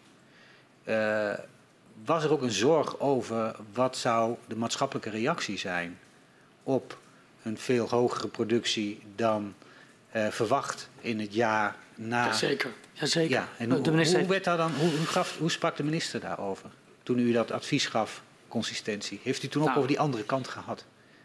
De minister was natuurlijk, net als wij, niet blij daarmee. Niet blij. Zo, ja. Zoals je dat in slecht Nederlands zegt, not amused. Want, ja. dit, uh, ja. uh, want het was natuurlijk eigenlijk een gemeenschappelijke beslissing ja. van alle partijen om uh, nou, zo'n die zeven miljard uit te, uh, gewoon toch te verplichten ja. en te verkopen. Ja. Dus, die, uh, dus de minister was, heeft ja. natuurlijk niet voor niks, ja. heeft later ook in de Kamer gezegd, dat was ook het, het echte gevoel wat we op het departement hadden. Ja. Ik had natuurlijk veel liever minder, minder dan meer gehad. Ja. Dat heeft hij ook een aantal keer in de Kamer gezegd. Maar ja, het is een feit, het is niet anders. Ja. Uh, ja. Maar was het niet mogelijk geweest om de Kamer uit te leggen, daar waar eerst was beloofd, we hebben bewust niet ingegrepen, willen onderzoeken doen, dat we het ook niet verstandig vinden om in het jaar na de bijving Uh, nog veel verder omhoog gaan met de productie. En dat we bijvoorbeeld het niveau van het businessplan Uh, ja, dan maar als plafond toch echt uh, proberen uh, ja, uh, te halen en niet nog eens daar overheen te gaan. Is dat nee, overwogen? Om die... Overwogen door wie? Door u in uw gesprek met de minister.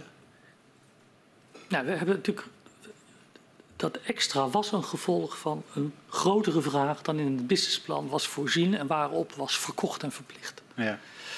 Uh, dus dan constateer je dat er gewoon extra in de eerste maanden is uitgeleverd. Ja. Uh, en dat je dus echt moet ingrijpen. Ja.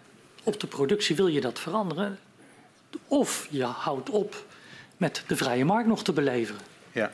Nou, dat, dat is in uh, uh, het college van gedelegeerden, voor zover ik het uh, mij herinner, niet echt aan de orde is. Dus ik gezegd, het is niet, ja, het is niet mooi, mm-hmm. maar het is wat het is. Na het besluit van uh, vijfentwintig januari worden dus uh, een groot aantal onderzoeken uitgezet. In eerste instantie elf, worden te later veertien. Uh, maar uh, de, het onderzoek naar wat aanvaardbare risico's zijn, wordt niet onmiddellijk uitgezet. Wat was in januari tweeduizend dertien de opvatting van Economische Zaken over aanvaardbare risico's? Uh, nou ja, dat, dat omdat je niet wist of er een nieuw maximum, meer dan drie komma negen, waar we wel onderzoek naar hadden uitgezet, zou ontstaan. En je dat natuurlijk moet correleren aan het risico ja. van meer dan alleen schade. Ja. Uh, was natuurlijk het eerste punt wat je uh, onderzocht wilde uh, hebben. En niet alleen op basis van statistiek, maar ook op basis van onderzoek in de diepe ondergrond. Ja. Is er een nieuw maximum? Want bij een maximum op de schaal van Richter hoort een hele set uh, van uh, gevolgen. Zeg maar de, uh, de ene kant van uh, uh, de risicobenadering. En die moest je weten mm-hmm. voordat je uh, met elkaar de, de discussie kon beginnen. En wat vinden we daarvan? Ja. En, en dat daar... hebben we gaandeweg, gaandeweg het jaar dachten. Ja, weet je, dat is toch onhandig. Mm-hmm. Dus dat is toegevoegd. Vandaar dat we steeds tussen elf oorspronkelijk ja. en veertien uit zijn gekomen. Ja. Namelijk, wat is nou een aanvaardbaar risico? Ja. Uh, zonder precies te weten dan of er nog sprake was van een uh, hard maximum op de schaal van Richter in plaats van de drie komma negen. Ja. En in, in september wordt dan uh, ook een opdracht gegeven om uh, onderzoek of een analyse te maken eigenlijk van wat redelijk, ik citeer, en begrijpelijk, ik citeer, risicobeleid ja. zou zijn. Ja. En die komt dan terecht bij uh, de hoogleraar uh, Helsloot, die ook nodig had gepubliceerd over de zogenaamde risicoregelreflex. Ja. Hoe kwam u nou uh, tot de keuze om naar de heer Helsloot te gaan? Ik heb in de tijd dat ik uh, directeur-generaal Water was en directeur-generaal Luchtvaart uh, heel wat beleid rondom risico, uh, over waterveiligheid, uh, uh, moeten voorbereiden. Mm-hmm. En ik draaide mee in nogal wat uh, overleggen met externe deskundigen over de vraag: wat zou een verantwoord risico zijn waar de overheid uh, met wetenschappelijk onderbouwde argumenten vanuit zou kunnen gaan? Het speelde rondom uh, de waterveiligheid in, uh, in de periode dat ik D G Water was, uh, van tweeduizend vier tot tweeduizend acht. En in die overleggen, uh, waar vaak ook Binnenlandse Zaken bij betrokken was, trof ik uh, uh, Ira Helsloot nog alles. Uh, dus ik heb, ik, ook, hij heeft ook, hij heeft, hij heeft ook uh, risicoregelreflex nogal wat uh, over gepubliceerd. Dus hij was een, uh, een vooraanstaand uh, hoogleraar uh, uh, die binnen de overheid vaker uh, om advies werd gevraagd. En wist u dat de NAM ook al eerder contact had opgenomen met uh, de heer Helsloot? Nee, maar daar heb ik ook niet aan gevraagd. Nee. In mei tweeduizend dertien had Helsloot, eh, en dat is dus in mei voorafgaand aan het verlenen van een opdracht in september, in het Dagblad van het Noorden het advies van het S O D M uit januari tweeduizend dertien al bekritiseerd en het een, ik citeer, slecht rapport genoemd. Wist u dat? Ik heb mijn, ik heb mijn uh, ervaringen met uh, uh, professor Helsloot in de tijd dat we een nieuw concept over wat is een aanvaardbaar risico is gebaseerd. We hadden eigenlijk vanaf tweeduizend zes niet meer overheidsbreed ja. een opvatting, een beleidsopvatting ontwikkeld over wat vindt de overheid aanvaardbare risico's. Ja. Als er risico voor een samenleving wordt gelopen. En uh, Naast anderen, waarvan ik zo gauw niet meer uh, zou kunnen reproduceren wie dat waren, maar was Ira Helsloot altijd gewoon aan tafel. Als hoogleraar toen aan de V U, later aan, uh, aan Nijmegen. Dus ik heb gewoon uh, uh, hem vanuit uh, de ervaring die ik had uh, gesuggereerd. En heb niet een enorme search gedaan naar wat hij allemaal aan andere dingen deed. Had u ook eigen opvattingen in die tijd over of er verschil was tussen... Uh... zeg maar risico's die voortkomen uit natuurlijke fenomenen als overstromingen en tektonische aardbevingen versus risico's die voortkomen uit geïnduceerde activiteiten door mensen, menselijk handelen, handelen veroorzaakte activiteiten? Ja. Nou, ik weet wel dat we rondom uh, water lange tijd het idee hadden dat er alleen nog maar man-made, als ik het zo lelijk mag zeggen, ja. man-made risico's gelopen werden. Ja. Omdat we ons voldoende hadden beveiligd. Ja. En we de best beveiligde delta ter wereld uh, hadden. Maar daar ben ik wel heel langzamerhand op, behoorlijk op teruggekomen. Omdat er wel degelijk natuurlijk fenomenen waren ja. die je niet kon voorzien. Ja. Uh, en uh, in hun omvang niet, in hun risico niet. Ja. En geïnduceerde beving is eigenlijk gewoon een, een, een hybride vorm daarvan. Want je weet uh, dat het een relatie heeft met aardbevingen, maar je weet niet... hoe dat dan precies in het fenomeen, in zo'n enorm veld, ja. uh, gaat. Uh, dat is dus nagenoeg niet te modelleren. Ja. Uh, in december tweeduizend dertien komt NAM met een uh, nieuw winningsplan. Ja. En uh, de analyses van de risico's is daar een verplicht, maar ook een belangrijk onderdeel van. Uh, de S O D M uh, die heeft ook een eigen analyse gemaakt van uh, risico's. Uh, had daar ook over met R I V M... Uh, contact uh, en adviseert om niet in te stemmen met het winningsplan van NAM. Ja. Uh, welke mate van afstemming was er tussen economische zaken en S O D M over de risicoanalyse in die periode? Um, ja, ik kan alleen maar voor mezelf spreken. Want ik weet natuurlijk niet exact wat uh, medewerkers allemaal gewoon uh, gediscussieerd hebben. Maar wij hebben... Ik heb zelf met uh, S O D M behoorlijk wat discussie gevoerd over het fenomeen groepsrisico versus individueel overlijdensrisico. Mm. En uh, of je dat kon uh, uh, methodologisch en wetenschappelijk verantwoord kon duiden. En of je mm. vergelijkingen kon maken tussen het groepsrisico voor, uh, bij overstromingen en bij anderen.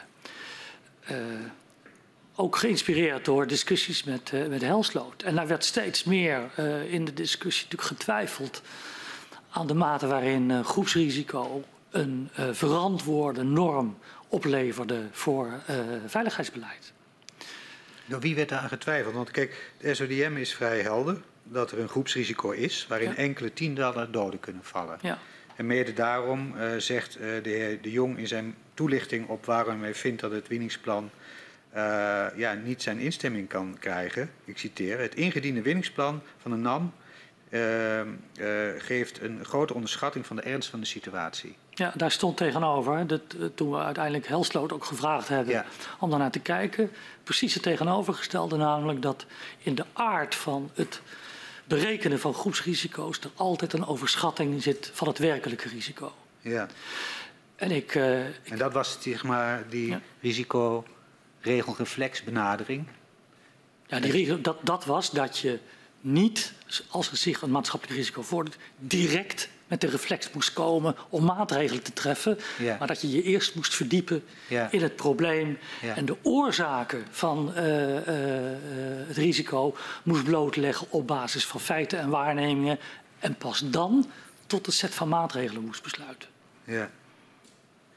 Uh, en u zegt, er was heel veel discussie, maar eigenlijk feitelijk was het de mening van het S O D M, die ook had uh, aangegeven dat ze met R I V M samen hadden gekeken ja. naar de risico's. En daartegenover stond de mening van uh, de hoogleraar Helsloot, die u had... Nou ja, van de andere partners. Want ook andere K N M I, partners? K N M I en Shell en Exxon uh, of de, de NAM waren het ook niet eens met... Die vonden ook allemaal dat... Uh, Het groepsrisico, het groepsrisico niet te berekenen was. Nou, daar hebben we uiteindelijk ook dus geen overeenstemming op gekregen. Ja. Uh, en toen is er opnieuw gezegd, daar moeten we op gaan studeren. En toen is de commissie Nijdam ingesteld. Ja, om een norm te ontwikkelen, want er was geen norm nog. Ja, dat, maar dat ja. was precies ja. natuurlijk het punt. Ja. Ja. Uh, En daar is overigens ook geconcludeerd dat groepsrisico niet een instrument opleverde. Ja. Maar dat je breder moest kijken naar maatschappelijke opgaven en de maatschappelijke risico's die je, die je liep. Dus het was een, een, een discussie die uh, tussen de experts en de deskundigen die niet tot een, tot een handzame conclusie leidde. Ja, we zien ook in het college van Beheer Maatschap van dertien juni tweeduizend veertien... dat u zegt, ik citeer, het ministerie poogt om staatstoezicht te bewegen in de richting van de visie van Helsloot. Ja, voor uh, wat die formulering waard is. Maar wat ik daar natuurlijk bedoelde was, ga met elkaar rond de tafel. Bespreken met ja, elkaar. Ja, maar dat staat er niet, hè? Ja, maar zo was het natuurlijk wel. Het ministerie poogt om staatstoezicht te bewegen in de richting van de visie van Helsloot. Ja. Dat is duidelijk kiezen voor een richting. Dat is niet zeggen, breng de meningen bij elkaar. Maar goed, we hebben uiteindelijk er niet op gekozen toen, in januari. Dus wat het ook waard is, bedoel, uh, uh, de S O D M had de onafhankelijke positie. En dat ik zeg, ga eens met ze rond de tafel en probeer tot overeenstemming te komen. Maar je spreekt toch een voorkeur uit voor de analyse van Helsloot? En waar was die voorkeur op gebaseerd? Nou, die, de discussie over de groepsrisico, de, ook, omdat ik ook onder andere wist in het waterveiligheidsbeleid, is het groepsrisico ook gewoon niet uiteindelijk als norm gehanteerd. Maar is gezegd, je kunt eigenlijk alleen maar werken met een individueel overlijdensrisico. Uh, En zo was die discussie afgelopen. Dus ik sluit niet uit dat dat in mijn hoofd zat. Dat er gewoon op andere terreinen gewoon uh, uh, ook afscheid was genomen van groepsrisico als een onderdeel van je instrumentarium om een veiligheidsbeleid op te baseren. Op vijftien januari tweeduizend vijftien besluit de minister de Groningen-productie terug te brengen naar negenendertig komma vier miljard kubieke meter per jaar. Dat besluit wordt genomen nadat er in Groningen ook een fakkeltocht is uh, geweest en heel veel Groningers opriepen om niet meer dan dertig miljard kuub te winnen. De minimale hoeveelheid die nodig was voor de leveringszekerheid op dat moment. In hoeverre speelde leveringszekerheid een rol in dat besluit van vijftien januari tweeduizend vijftien? Uh. vijftien januari tweeduizend vijftien, negenendertig komma vier, dat was uh, het uh, Loppersum-clustersbesluit. Uh, nee, het is uh, mis, misschien goed om, om, om toe te lichten. We zien in de jaren daarvoor dat de besluiten, uh, uh, daar, uh, dat het ar, een groot argument in de besluiten die dan worden genomen over het productieniveau de leveringszekerheid is. Ja. In tweeduizend vijftien, januari tweeduizend vijftien, dan blijkt voor de leveringszekerheid Het min, de minimale hoeveelheid daarvoor uh, dertig miljard kuub te zijn. Maar er wordt een besluit genomen dat daar ver boven ligt. negenendertig komma vier miljard. En dan vragen wij ons af, uh, in hoeverre is leveringszekerheid dan het argument om daartoe te komen?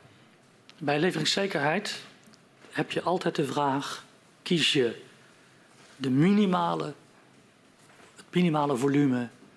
Of het, dus dat is bij een zeg maar warme winter, of kies je voor de bandbreedte die hoort bij een koude winter.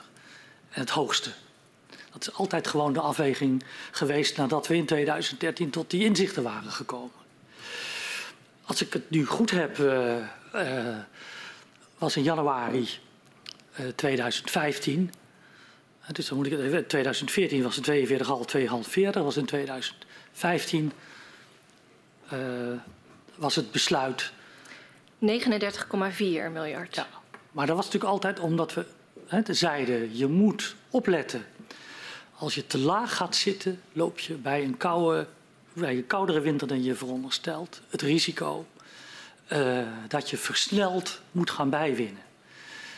Dus de deskundigen zeiden, je kan beter aan de, zo dicht mogelijk aan de bovenkant zitten uh, van de bandbreedte, omdat je dan vlak kan produceren en de drukverschillen in het veld goed in de gaten kan houden. In de Kamerbrief wordt gemeld dat die bovenkant van die bandbreedte dan vijfendertig is, maar er wordt negenendertig komma vier miljard opgenomen in het besluit. Ja. Ja, volgens mij was dat. Dat is het boven wat nodig is ja. voor de leveringszekerheid. Ja. Was leveringszekerheid dan niet het leidende argument? Jawel, dat was zeker een argument. Maar je moest tegelijkertijd is in de gaten houden dat je het veld vlak kon blijven produceren. En waarom wilde Economische Zaken in eerste instantie niet naar de dertig uh, miljard kuub? Nou, wat zit... minimaal nodig was voor de leveringszekerheid? Uh, ik, ik zit even te zoeken naar of dat nou het jaar was waarin we uh, het Loppersum-besluit ook genomen hebben, januari tweeduizend vijftien. Dus die zou mij helpen uh, als, als dat op tafel kon komen. Als dat het besluit was, negenendertig komma vier, met de gelijktijdige sluiting van het clusteren van Loppersum.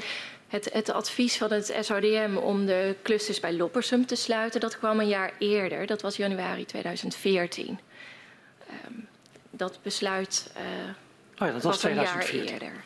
Ja, ja. Dit was, uh, nu weet dit ik, gaat dit over was het jaar tweeduizend vijftien, ja, dus da daarom we... vragen we er ook zo expliciet ja. naar, omdat uh, die nee, maatregelen ik, al waren genomen. Nu ben ik weer helemaal terug. Het, het, ja? In het Loppersum-besluit uh, hadden we het cluster Loppersum ingesnoerd. Uh, vervolgens ontstaat dan in september tweeduizend veertien uh, de beving bij uh, Den Boer, waar Groningen stad uh, uh, ook heel veel uh, uh, schadeklachten oplevert. Dat klopt, u heeft het juiste moment voor ogen. En toen hebben we gezegd, op basis van het advies wat we kregen, je moet vier caps introduceren in uh, de winning van het veld. Dus niet alleen Loppersum insluiten, maar ook nog uh, aan de zijkant van het, van het veld. He, omdat Den Boer ligt uh, dicht bij uh, Groningenstad. En als je dan doorrekent, en dat de, deed de NAM, uh, omdat je dus maxima op de verschillende clusters legde, dan kwam je tot een verantwoorde productie van negenendertig komma vier. En die zat in de buurt van de veertig B C M, waar het dertig tot veertig B C M, wat nou ja, de gemiddelde bandbreedte voor leveringszekerheid werd genoemd. Eh, want die zag je ook elk jaar aanpassen. Dus het was een consequentie van het eh, doorrekenen van het effect eh, van het introduceren van vier caps in eh, het Groningenveld. Na dat besluit van vijftien januari dringen partijen in de Tweede Kamer er sterk op aan om het laagst mogelijke niveau van gaswinning. En op elf februari geeft minister Kamp aan dat de gaswinning voor de eerste helft van dat jaar tot zestien komma vijf miljard kuub wordt beperkt. En houdt rekening met een ondergrens van vijfendertig miljard kuub voor het hele jaar. Op welke manier betrok u de netwerkbeheerder G T S bij deze vraag? Nou, volgens mij volledig, omdat uh, er elk jaar gevraagd werd om aan te geven wat de onder- en de bovengrens voor de leveringszekerheid was. En uh, in dat jaar werd ook G T S steeds preciezer, kon ook steeds preciezer aangeven wat de hoeveelheid uh, uh, vanuit voorzieningszekerheid beloonde B C M's waren. En toen lag op tafel eenentwintig, drieëndertig. Uh, eenentwintig als ondergrens en drieëndertig als bovengrens. En als we samen rekenen is de helft van drieëndertig is zestien komma vijf. Uh, en omdat we wisten dat het nieuwe winningsbesluit rondom de zomer zouden komen, is het voorjaar tweeduizend vijftien besloten om voor een half jaar de helft van de drieëndertig B C M, en dat was de bovengrens voor leveringszekerheid, al dus G T S, als besluit te nemen. En dat was dus een correctie op de negenendertig komma vier. Bij de vaststelling van het productieplafond in januari tweeduizend vijftien eh, baseert Economische Zaken zich op het eh, scenario van een zeer koud jaar. En dan wordt als voorbeeld genoemd het jaar negentien vijfentachtig. Um, Zo'n extreme winter komt voor eens in de dertig jaar. Uh, wat was de reden dat Economische Zaken hier standaard van uit wilden gaan? Nee, wij gingen uit van uh, de G T S-prognose. En die was bovengrens drieëndertig B C M. Uh, pas een jaar later hebben we die correlatie met uh, warme of koude winters kunnen leggen. Toen heeft de G T S daarop gestudeerd, maar dat was in tweeduizend zestien. In tweeduizend vijftien leefden we, de, leefden we met tussen eenentwintig en drieëndertig. En dan kom ik nog een keer terug op wat ik al eerder zei over uh, verantwoord en veilig produceren. de experts waren van oordeel dat je aan de bovenkant van de bandbreedte moest gaan zitten in je productie, omdat je anders het risico uh, nam dat je versneld moest procederen als er ineens onverhoopt een koude periode ontstond. En uh, eigenlijk was iedereen zo langzamerhand van oordeel dat vooral versneld produceren, kijk naar dat we terug gingen op Loppersum, er een grotere risicofactor was voor bevingen dan als je vlak produceren kon. Maar dan moest je voor een winter aan de bovenkant van de bandbreedte gaan zitten. Ja, nu, u, u geeft aan dat dat pas he, koude of warme uh, winters dat dat pas in tweeduizend zestien een rol gaat spelen. Toch wordt daar in de Kamerbrief van elf februari tweeduizend vijftien al wel naar verwezen. In een koud jaar. Uh, en daarbij wordt het uh, voorbeeld genoemd van negentien vijfentachtig. Jazeker. Een winter die eens in de dertig jaar voorkomt. Jazeker. En dat lijkt de standaard uh, te worden waar E Z nee, van uit is... wil gaan. En, en daarom is mijn vraag, uh, waarom wilde E Z dat op dat moment? Nee, maar dat is natuurlijk ook helemaal niet uh, de werkelijkheid dat dat de standaard is geworden. Want we hebben het jaar daarop, dankzij de studies van G T S, kunnen zien. Maar waarom wilde u dat op dat moment? Of waarom wilde Economische Zaken dat op dat moment?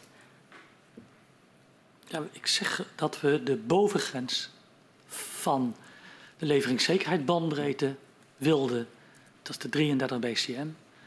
Uh, omdat je dan vlak produceren kon. Dat heeft u duidelijk gemaakt.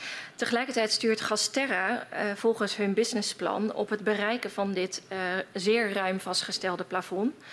Ongeacht de temperatuur in dat jaar. Als commissaris van Gasterra beschikt u ook over die informatie. In hoeverre was u zich bewust van het effect uh, dat Gasterra altijd meer verkocht dan uit het oogpunt van leveringszekerheid strikt noodzakelijk was? Nou, dat, dat wist ik, daar heb ik het eerder over gehad. Want dat was precies de discussie die we in tweeduizend dertien rondom september hadden. Die zeven of acht miljard, wat doe je daarmee? Dus, dus dat wisten we.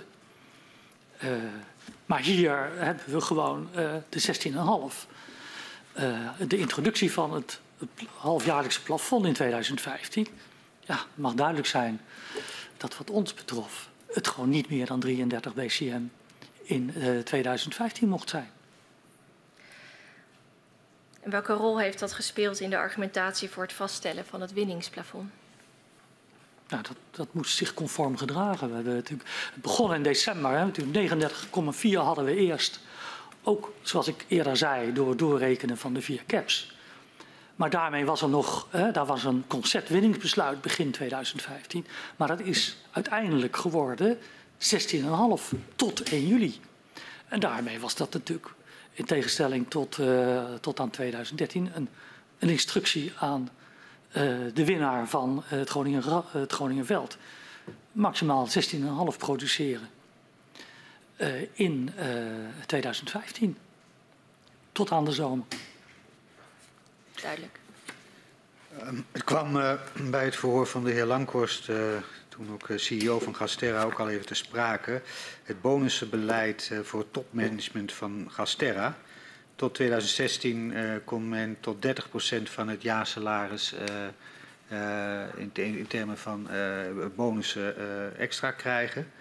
Dat is daarna iets aangepast tot maximaal twintig procent. Wat was de opvatting van het ministerie van Economische Zaken over het bonusbeleid binnen Gasterra? Nou, dat het niet deugde.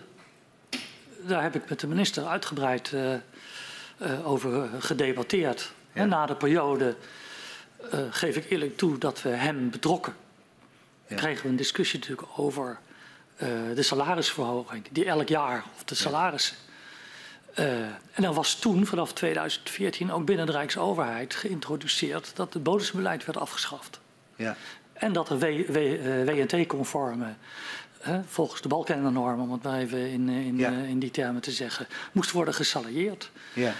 En uh, ik was met uh, minister Kamp van oordeel dat een beleidsdeelneming of een, een beleidsonderneming zoals Gasterra weliswaar niet een overheidsorganisatie is, maar toch, uh, uh, als je kijkt naar het ondernemingsrisico uh, wat je als ondernemer voor zo'n bedrijf loopt, geringer was dan normaal. En dat we dus eigenlijk vonden dat een, uh, een, uh, een bonusbeleid moest zijn zoals we dat uh, binnen de uh, publieke sector ook hadden geïntroduceerd. Mm-hmm. Dus die discussie ben ik gestart. Ja, ik ga zo even door over de uitkomst van die discussie. Maar naast het punt dat u nu beschrijft en de motivatie om het bonusbeleid ter discussie te stellen...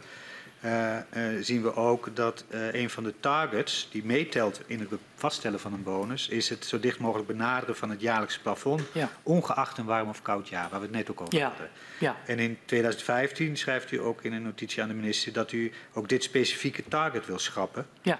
Uh, en ook dat uh, wilt u in het gedelegeerd uh, commissarissen-overleg... of college moet ik zeggen, uh, aankaarten. Ja. Kunt u op beide punten uitleggen wat daarover in het college gebeurde? Nou, ik heb dat gewoon conform de afspraak met de minister ingebracht. Uh, ook omdat natuurlijk de, het alles in elkaar zat. Toen we met een tienjaarsplafond mm-hmm. werkten uh, voor Huizingen... was dat een andere situatie dan uh, vanaf het moment dat we met specifieke jaarplafonds ja. werkten... die, juist omdat we aan de bovenkant gingen ja. zitten... voor het geval er een ja. uh, koude winter was... je natuurlijk speelruimte had. Ja. Uh, dus het was een pervers effect... Ja. Als je dan toch op het maximum van een koude winter zou gaan plannen. Ja. Uh, omdat je afhankelijk van de temperatuurontwikkeling ook lager zou ja. moeten kunnen uitkomen. En lukt u het, het u om de anderen Ik, te overtuigen op dit volgens punt? Volgens mij hebben wij het, uh, de K P I, uh, het halen van het plafond, als een van de criteria ja. er ook uitgesloopt toen, in dat ja. jaar. Ja. En op het punt van de bonus? Uh, dat was ingewikkelder. Ja. Uh, ik heb toen gezegd, de Nederlandse overheid hanteert ook een afbouw. In vier jaar moesten ja. de toegezegde bonussen uh, bij de topmanagementgroep van uh, de departementen worden afgebouwd. Uh, ik werd natuurlijk geconfronteerd met het feit dat de mensen gedetacheerd werden vanuit Esso of Exxon uh, en de Shell in Gasterra. Ja. Met een arbeidscontract uh, waar natuurlijk ook een bonusbeleid in was vastgelegd. Uh, dus... partijen, Shell en Exxon moesten de bereidheid hebben om wat ik voorstelde uh, te doen, namelijk in vier jaar tijd de bonussen afbouwen. Nou, dat was natuurlijk ook van de medewerkers die hun contract uh, getekend hadden met Shell en Exxon voor hun detachering, natuurlijk ook niet meer iets wat ze zomaar even accepteerden. Ja. Dus ik heb dat bepleit uh, en gezegd, zeker bij uh, nieuw aan te gaande contracten uh, moet dat anders. Ja. Maar ik snap wel dat natuurlijk in de bestaande arbeidscontracten... die uh, medewerkers van Shell en Exxon uh, hadden als gedetacheerden... dat je daar niet zomaar uh, een streep door een aantal afspraken kon zetten. Ja. En los even van het feit dat het een vijftig vijftig zeggenschap was in, in uh, uh, het Gasterra... Um, klopte dat uh, ook vanuit uh, de olies... en bijvoorbeeld door de heer Van Roost, uh, die namens uh, Esso daar zat... ook werd aangegeven... Uh, Ja, u, u verwart eigenlijk twee rollen die uh, u als regeringsvertegenwoordiger heeft, maar ook de minister heeft. Die van beleidsmaker aan de ene kant en, en participant in een vennootschap. En dat nee. vinden we geen uh, uh, goed idee. Nee, maar dat mag de opvatting van uh, de heer ja. Van Roost zijn. Ja. Maar daar hoef ik me niet, niks van aan te trekken. Ja. Uh, wij vonden dat het niet gepast was. Ja. Om uh, te hoge bonussen uh, te geven en dat die salarissen gewoon uh, uh, nou, dichter naar de W T N, uh, ja. uh, de W N T-norm moesten gaan. Ja. En uw inzet was die hoger dan de uitkomst? Want u zei in vier jaar afbouwen en dan vooral ja. bij nieuwe uh, directieleden. Nou ja, voor zover ik het, uh, ik het nog weet, want ik ben halverwege tweeduizend zestien natuurlijk gewoon uit, uh, uh, uh, van de verantwoordelijkheid als D G uh, weggegaan. Ja. Uh, Is dat in de loop van tweeduizend zestien ook geëffectueerd? Ook omdat er toen nieuwe, uh, uh, nieuwe arbeidscontracten werden getekend. Uh, Gert-Jan werd vervangen en een aantal andere mensen werden vervangen. Ja. Uh, dus dat klopte dat dat gewoon uh, een inbreuk was op die bestaande uh, arbeidscontracten, maar niet voor nieuwe. Oké. Okay. Begin tweeduizend vijftien komt de zogenoemde uh, stuurgroep N P R... met een eerste uh, impact assessment die laat zien wat de consequenties zijn van invoering van de nationale praktijkrichtlijn. Uh, waarin ook normen zijn uh, ja, opgenomen over hoe je zorgt ja. dat uh, huizen uh, veilig zijn uh, ja. uh, tegen een bepaalde ja. aardbevingskracht. Hieruit blijkt dat dertigduizend tot negentigduizend gebouwen in Groningen mogelijk niet aan deze richtlijn voldoen. Hoe werd binnen het ministerie op deze inschatting gereageerd? Nou, daar zijn we behoorlijk van geschrokken. Uh, Want dat was uh, een aanzienlijk hoger aantal uh, bedreigde huizen dan we tot dag toen gedacht hadden. Uh, en er werd ook uh, uh, gewerkt vanuit, uh, uh, waar we het in dit film niet over gehad hebben, niet zozeer uh, de maximale uh, bevingskracht, maar vanuit uh, de, uh, de grondversnelling. Ja. Wat natuurlijk inzicht uh, uh, was ontstaan, dat je veel meer moest letten op het effect op de grondversnelling bij een beving, omdat dat een directe correlatie had uh, met uh, schade of, of, of, of erger uh, aan een huis. Hè. De, de trilling die horizontaal mm. ontstaat op het moment dat ja. er diep in de ondergrond een beving plaatsvindt. Ja. Dus dat was doorgerekend uh, uh, als tussenstap op weg naar een norm die ja. tot mijn ontzetting twee jaar tijd vergde. Ja. De N E N, de, norm, de normalisatiecommissie, had gezegd het duurt twee jaar. Ja. Dus toen hebben we de, uh, de N P R geïntroduceerd ja. om sneller een norm te hebben. Ja. Ja. Uh, maar vervolgens, uh, weet u als het goed is ook, dat toen dat op tafel lag, we eraan zijn gaan werken aan de commissie Meidan. Ja. Uh, omdat we een objectieve uh, inschatting wilden hebben over hoe realistisch is dan ja. uh, de bevinding van de mensen die hier rondom de N P R aan het werk zijn. Ja. Maar even los, wat, dat is de volgende stap. Uh, toen dit bericht bij u binnenkwam, u zei, ja, daar schrokken we erg van, hè, die omvang. Werd dat nog gezien als uh, een, een versterkingsoperatie die uitvoerbaar was? Met die aantal? Nou, da, nou uh, ik, ik weet wel dat in die tijd uh, de gedeputeerde William Moorlag ja. uh, daar uh, uh, terecht aandacht voor vroeg en brief uh, over heeft geschreven aan het departement. Ja. Omdat hij zei, als het waar is dat er honderd tot honderdtwintigduizend woningen ja. moeten worden aangepakt en versterkt, betekent dat gewoon kaalslag ja. uh, van ons dierbaar Groningen. Ja. Uh, Want dan, dan, dat is niet zomaar iets wat je, afgezien van de uitvoerbaarheid, maar het effect ja. op uh, de provincie. Ja. Dus dat was, dat was niet een, een, een getal ja. uh, waarvan je even kon zeggen, nou, dat ja. nemen we voor kennisgeving aan. Nee, en u, u noemt nu een ander getal dan dertigduizend tot negentigduizend, maar dat komt inderdaad omdat de provincie Groningen in reactie ook op het rapport van die stuurgroep nog een nader onderzoek uh, laat doen. Want wat blijkt, dat flatgebouwen eigenlijk niet waren meegenomen bij die eerste telling. En als je die dan ook nog eens meetelt, dan kom je zelfs potentieel op een operatie die honderdtweeënvijftigduizend woningen zou omvatten. Ik had honderdtwintig onthouden. Ja, ja, ja.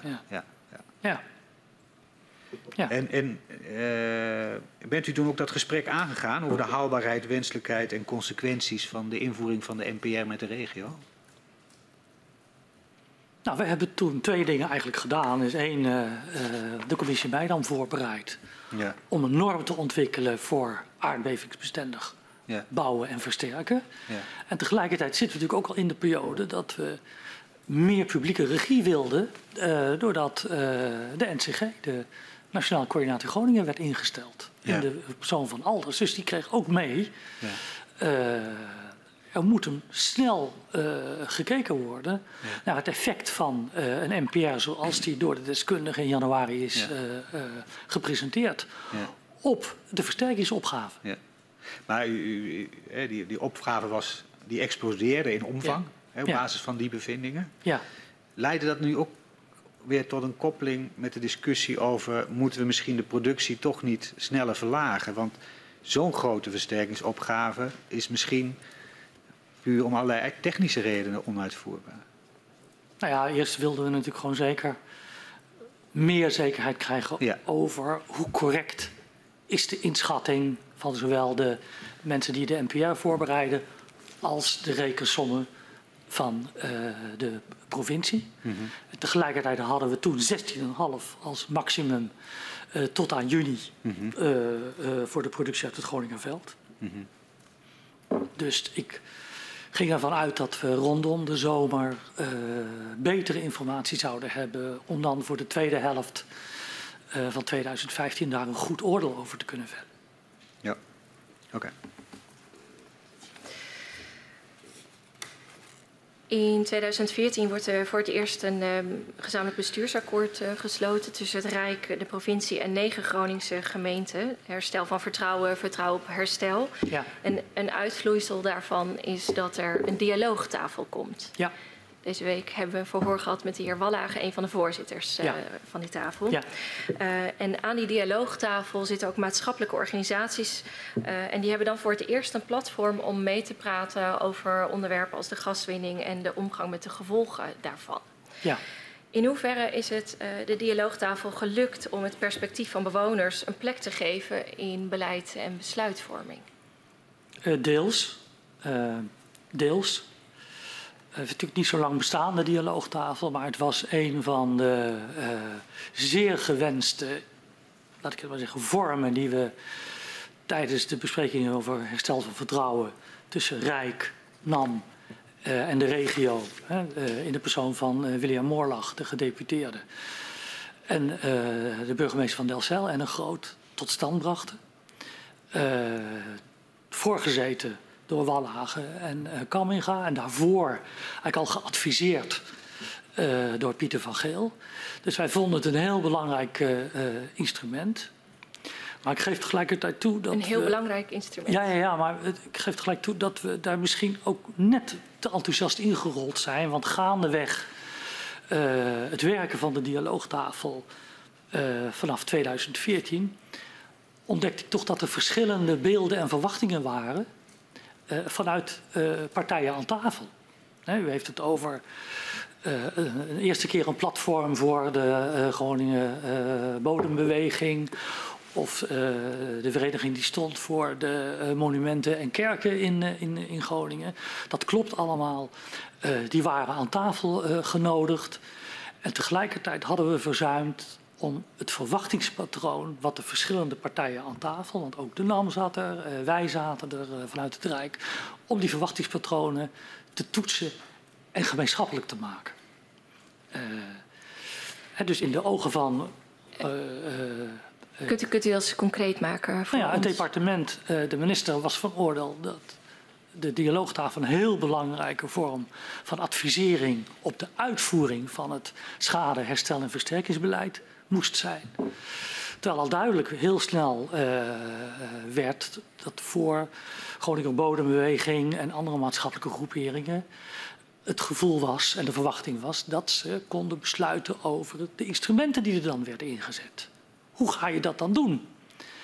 Uh, de, de waardevermeerderingsregeling die we hadden geïntroduceerd, bij duizend euro schade krijg je vierduizend uh, euro uh, voor duurzame investeringen in je woning. Uh, nou, daar ontstond discussie over. Heeft nu de tafel de vrijheid om daar verandering in te brengen of niet? He, uh, we hadden het over de vier caps in tweeduizend vijftien. Die waren een gevolg van het feit dat dus in Den Boer en dus bij Hoge Zand en uh, uh, Menterwoude, geloof ik, heet het, en uh, Groningenstad, dat daar ook gewoon uh, veel meer schade was. Dus de dialoogtafel zei dan, nou, die moeten ook uh, kunnen uh, opteren voor de waardevermeerderingsregeling. En dan zeiden we, ja, weet je, dat is niet aan de tafel. Dat is een besluit over budgetten en over verruiming uh, van uh, de mensen die zich kunnen uh, aanmelden voor de regeling. Dat is niet aan de tafel. Dus we hadden al heel snel uh, eigenlijk gewoon een, een discussie over de bevoegdheid van de tafel... die heel zonde eigenlijk effect ook had op de effectiviteit daarvan. De heer Wallage noemde in zijn verhoor een, een heel concreet voorbeeld. Uh, wat speelt begin tweeduizend veertien. De dialoogtafel uh, start uh, in, uh, in maart tweeduizend veertien. Aan het begin van het jaar uh, worden die, uh, zijn die uitkomsten van die veertien onderzoeken daar. Ja. En de tafel uh, wilde graag uh, die... onderzoeken bespreken, om ja. meer inzicht te krijgen. Want bij de tafel was duidelijk geworden dat besluiten over de winning... die worden ergens anders genomen, maar over veiligheid spreken we hier wel. En er leefden vragen bij die onderzoeken. En die bijeenkomst die was gepland en die zou plaatsvinden bij de NAM. Maar die werd ineens afgeblazen. En wij hebben begrepen uit het verhoor met de heer Wallage... dat dat kwam vanuit het ministerie... Waarom? Waarom mocht die bijeenkomst niet doorgaan? Nou, even over de, de winning. Het klopt, hè. In herstel van vertrouwen zit een passage op de eerste pagina al... waar we zeggen over de winning uh, en de hoogte. is, dat is uh, aan het Rijk.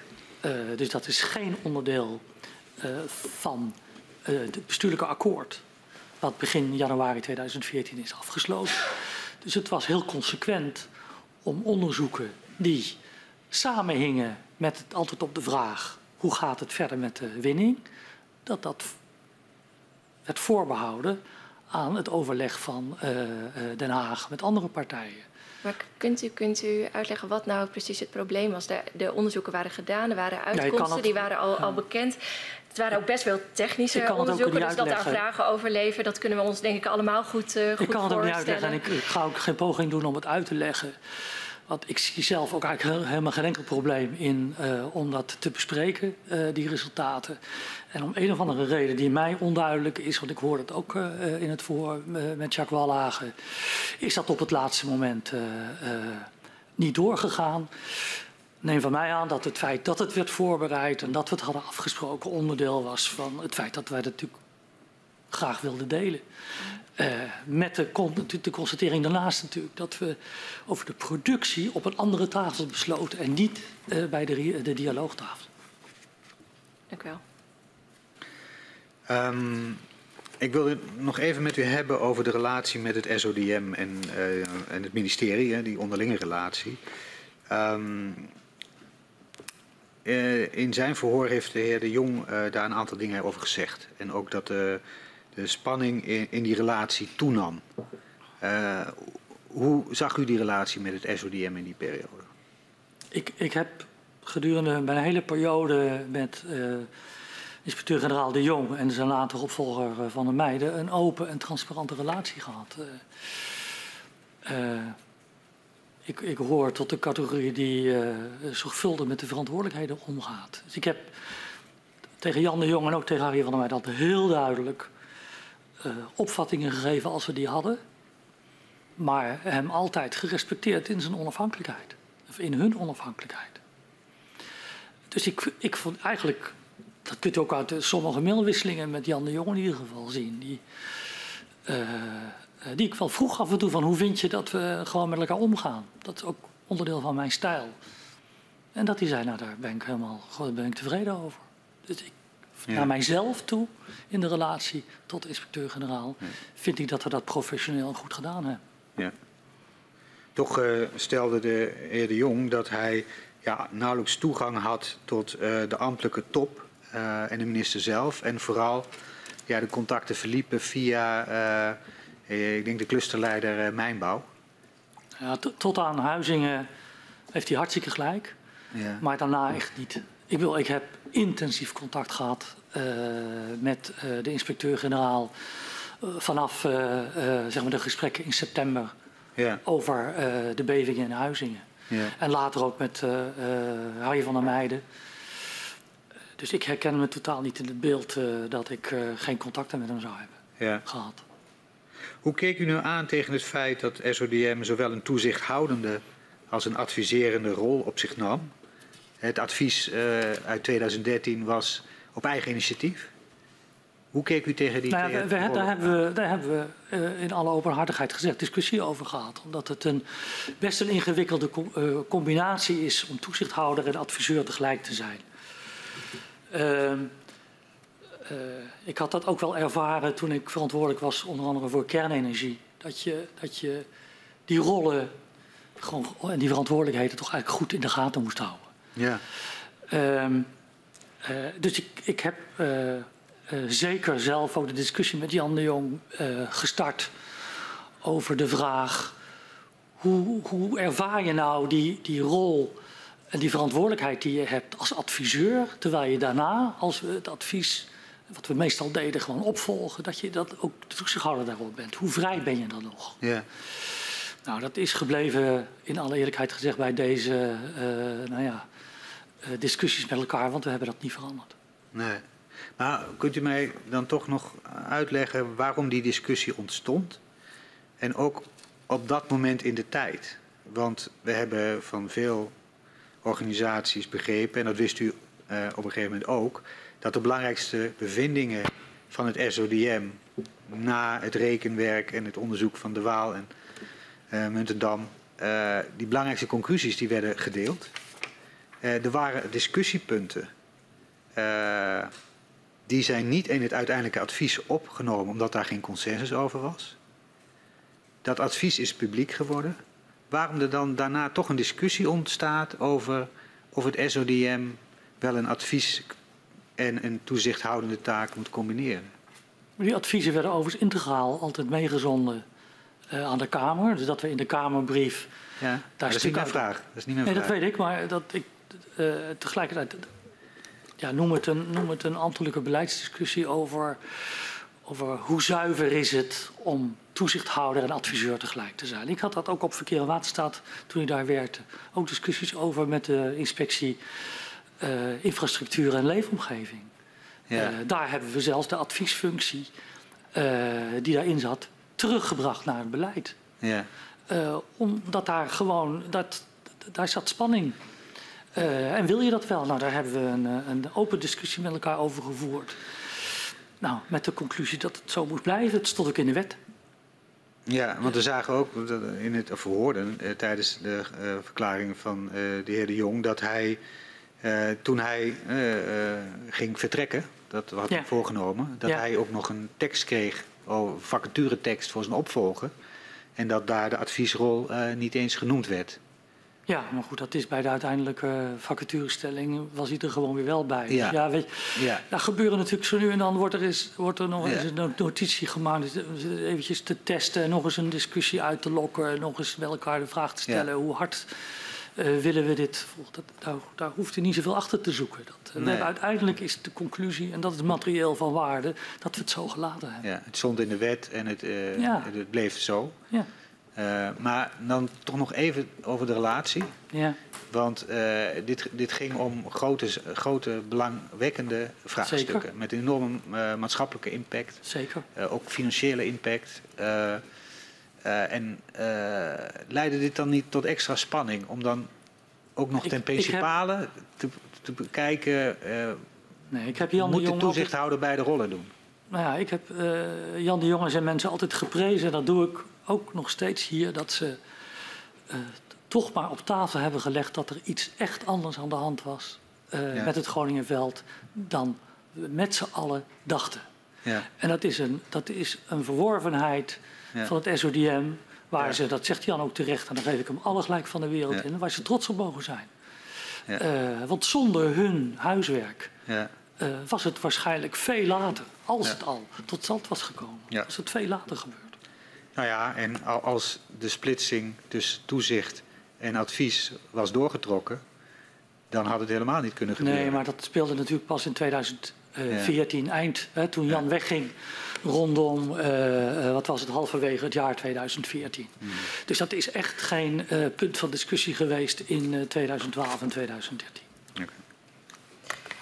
In onze stukken zien we dat de communicatie over het Groningen dossier gedurende uw periode steeds meer direct loopt tussen uh, de minister en de directeur energie, de heer De Groot. Hoe kwam dat? U zegt in mijn periode? Ja, wij, wij, dat is het... Ja, nou, als u naar tweeduizend twaalf, tweeduizend dertien en tweeduizend veertien kijkt, kunt u dat denk ik niet staven. Stuk wel. Ik had andere verantwoordelijkheden. Uh, bijvoorbeeld, ik had het al eerder over het energieakkoord in tweeduizend dertien. Dat was natuurlijk een, een heftig jaar. En dan gaan ook bij mij maar vierentwintig uur in een dag. He, ik moest uh, met heel veel maatschappelijke partijen...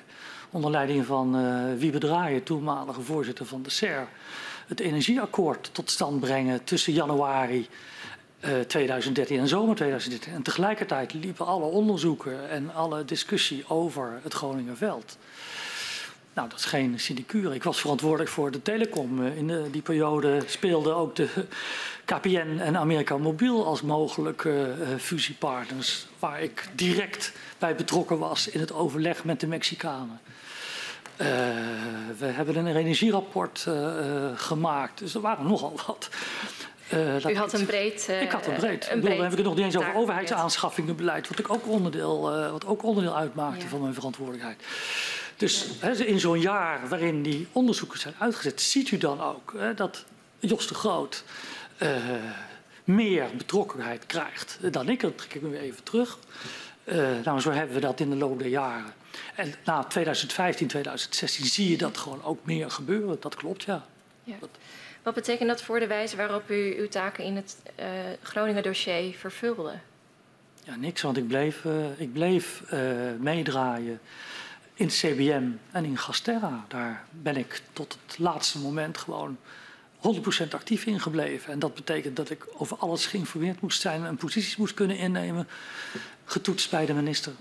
Dus ik, uh, ik, ik zou zeggen dat beeld dat ik vanaf tweeduizend vijftien of zestien gewoon minder in beeld was, dat deel ik niet met u. Gedurende de periode net. U, u schetst net dat, dat brede uh, takenpakket dat u had. U, ja. u, aan het begin van het verhoor uh, gaf u ook aan dat uh, bij uw aantreden in tweeduizend elf... Uh, dat het uh, nou ja, uh, heel gebruikelijk was om de minister uh, niet uh, vooraf uh, te informeren over de positie in het uh, gasgebouw. Ja. Dat dat na vragen van minister Kamp uh, eind tweeduizend dertien eigenlijk uh, veranderde. Um, Daarin uh, krijgen wij ook uh, de indruk dat, uh, ja, dat de vragen van de minister daarop lagen dat, dat uh, uw positie als directeur-generaal uh, voor het tegenwicht moet zorgen in het gasgebouw. Maar ik zie niet hoe deze hoge ambtenaar met zijn brede takenpakket en verantwoordelijkheden dat in de praktijk waar zou kunnen maken.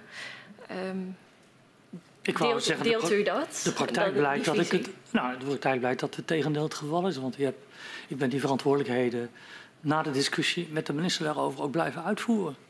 En we hebben gewoon we hebben de interne voorbereiding verstrakt. Uh, we hebben A B D Topconsult gevraagd om uh, nog eens goed te kijken naar het gasgebouw en uh, wat zich daar uh, in afspeelde en of dat de voldoende uh, uh, kreeg of niet. Ja. U zegt we hebben de interne voorbereiding verstrakt. Kreeg u daarmee minder ruimte om zelf tot afwegingen te komen? Nou, de, de, de posities die ik daarvoor innam waren niet getoetst bij de minister. Dat was het verschil. Ja. Daarna vanaf wel. Vanaf dat moment wel. Ja. Ja. Ja. Uh, we hebben in de stukken van verschillende bronnen gelezen uh, dat uw uh, relatie met de minister niet goed zou zijn. Nou, waarom hek, denkt u dat de buitenwereld me, dat dacht? Omdat de buitenwereld klaarblijkelijk dingen ziet die ik niet zie. Ik heb een uitstekende werkrelatie met uh, minister Kamp gehad. Uh, ik had het vertrouwen bijvoorbeeld om uh, herstel van vertrouwen uit te onderhandelen in twee, drie dagen. Dat vroeg hij expliciet aan mij om dat te doen. Ik heb veel uh, uh, in zijn naam uh, rondom bijvoorbeeld Amerika, uh, Mobiel en K P N uh, uh, gedaan. Dus ik herken me totaal niet in dat beeld. In een van de stukken lezen we um, dat uh, uw werkrelatie uh, met de minister onder andere beschadigd was in tweeduizend dertien rondom de hoge productie. Kunt u dat Uh... toelichten? Herkent u nou, dat? De minister heeft natuurlijk net als wij achteraf gezegd dat is toch niet fijn dat dat zo gelopen is. Maar met erkenning van de posities die we toen hebben ingenomen, mijn advisering en uh, zijn opvatting daarover, hebben we daar gezegd, ja, zand erover. Het is zoals het is. Um. Dan heb ik nog een vraag, want uh, hoe uh, werkte u uh, samen met de minister? Aan het begin van het verhoor hebben we gesproken over tweeduizend twaalf, informatie uh, die u niet met uh, minister Verhagen deelde. Um, tweeduizend dertien, halverwege tweeduizend dertien, informeert u uh, de minister uh, wel over de hogere uh, productie. Kunt u aangeven op wat voor momenten u contact zocht met de minister? Hoe Uh, pakte u dat aan? En op wat voor momenten vroeg de minister juist contact met u? Nou, dat, wel, dat is af en toe dagelijks. Dat is via sms of via telefoontjes. Uh, natuurlijk intensief. Een beetje afhankelijk van wat er op dat moment speelt. En verder was de minister heel actief in... Maar in, in relatie tot het Groningen dossier? Kun, ja, ja, maar dat, kunt u, u dat, kunt, dat aangeven? U kunt hoe, zien, hoe dat ging in, u kunt in, in de, de nota's zien, met de minister? U kunt in de nota's zien uh, hoeveel A viertjes met vragen uh, we van minister Kamp dan kregen op het moment dat we of een conceptnota uh, of een bijna afgemaakte nota met hem uitwisselde. Uh, dus daar was altijd communicatie via uh, mail of uh, notities van zijn kant. Zat er, zat er wel eens verschil van opvatting tussen uh, ja, natuurlijk, wat u door, en waren vragen van hem. Ja, natuurlijk waren er vragen van hem uh, over waarom zouden we Gazprom contract verlengen of waarom zouden we zus of uh, hoe onderbouwd is dit. Uh, een minister die uh, scherp is op de feiten vraagt ook door. En dat deed uh, minister Kamp. En daar moesten wij ons op voorbereiden. En ik zeker. Dus ik deed mijn huiswerk. Dank u wel. Dan uh, heb ik nog een aantal vragen uh, naar aanleiding uh, van, van het verhoor. Uh, ook om een aantal zaken nog op te helderen. Uh, in het begin van het verhoor um, hadden we het over uh, het telefoontje wat u pleegde met de burgemeester uh, van Loppersum, burgemeester Rodenboog.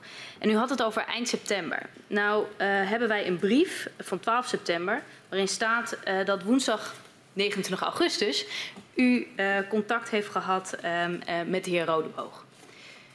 Dus ik zit nog even naar de tijdlijn eh, te kijken ja. waar we het net over hebben gehad.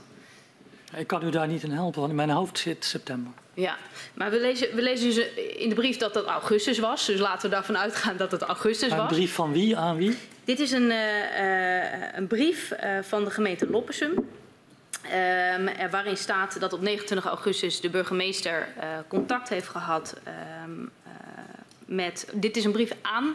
de gemeente Loppersum, laat ik het even goed zeggen, van het ministerie van E Z. Uh, dus ik ga ervan uit dat... Uh, een brief van, maar wie van het ministerie dan? Een ministerie van Economische Zaken en die is ondertekend door uh, minister Verhagen. Dus uh, ik, ik probeer even de tijdlijn uh, scherp te krijgen. Ja, ik kan, u uh, dan... daar niet bij, ik kan daar niet bij helpen, want in mijn hoofd nee. zit september. Ja, dat zal dan toch augustus geweest zijn. Um, uh, en die brief, gaat, die brief luidt... Dat u contact heeft gehad ja. met de heer Rodenboog eind okay. augustus. Oké. Okay. Um, dus vandaar was ik ook even in verwarring, ja. omdat u het had over eind september. Ja. Maar dat ja. zal dan een maand eerder geweest zijn. Ja. Um, dus dan heeft u eind augustus contact gehad met de heer Rodenboog. Um, en dat was dus dat contact, of heeft u nog een keer contact gehad? Dat daar de verwarring zit? Dat sluit ik niet uit. Ik bedoel, u verwart mij evenzeer als ik u heb verward, klaarblijkelijk. Ja, bij mij zit echt september. Ja. En in oktober ben ik in Loppersum uh, geweest om het allemaal te zien. Uh, ik sluit niet uit dat we tussen de bedrijven door ja. contact hadden met elkaar. Ik, ik probeer even de tijdslijn uh, scherp te hebben. Eind augustus heeft u contact gehad met de heer Rodenboog. Um, uh, dan uh, is er in september de nota aan Jongerius...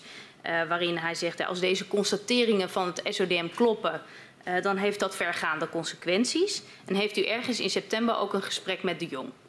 Ja, ja. dat klopt. Nee, maar het, het, het kan zomaar zijn hè, dat het contact met uh, Rodenboog, naar aanleiding dus van het verzoek van Verhagen, wel de eind september was. Maar dat ik daarvoor gewoon zelf contact heb gehad met Loppersum, zoals dat staat, uh, eind augustus. Dat sluit ik niet uit. Het zouden mogelijk twee momenten geweest kunnen zijn. Ja. Oké, okay. Dan wil ik nog even terug uh, naar het moment uh, van uh, twintig dertien, om dat goed te begrijpen. We hebben het advies uh, gehad van S O D M zo snel als realistisch mogelijk naar beneden. Uh, de minister stelt een hoop onderzoeken in.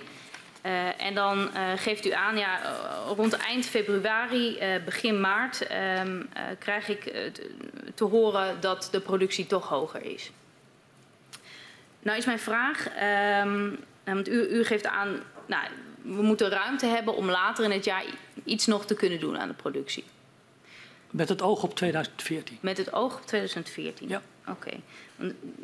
In, in, het, in het licht van dat advies van S O D M, um, wat doet dat op dat moment met u als, als eind februari uh, blijkt dat de productie toch hoger wordt?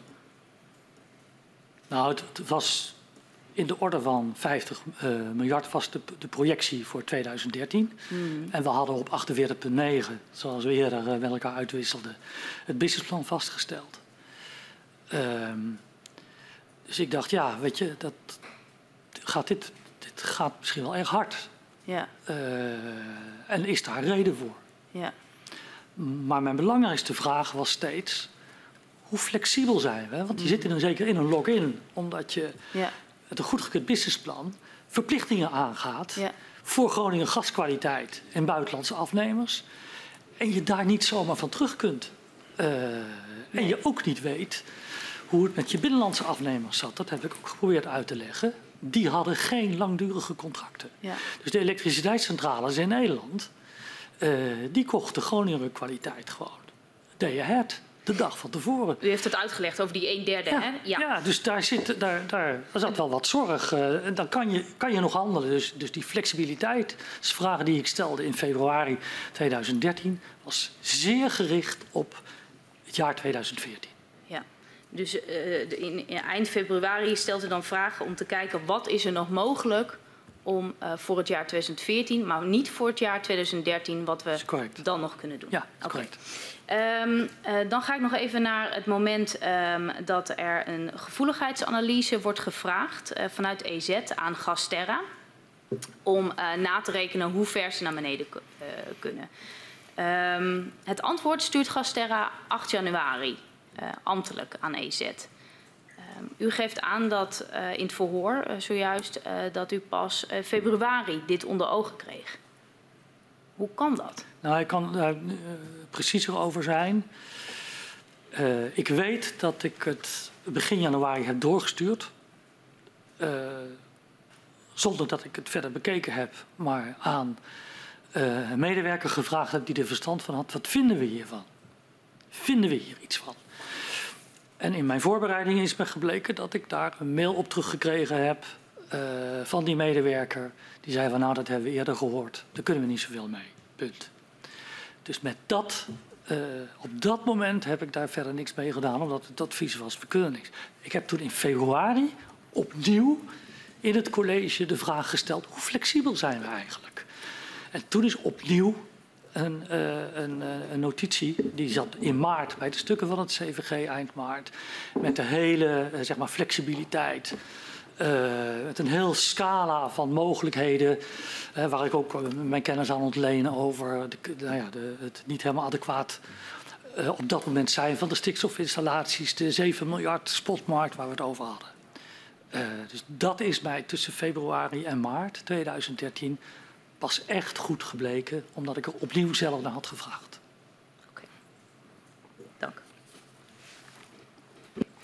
Op negenentwintig juni tweeduizend twintig heeft het kabinet een brief naar de Tweede Kamer gestuurd waarin wordt aangekondigd geen nieuwe regeringscommissaris in het college beheer en maatschap te benoemen.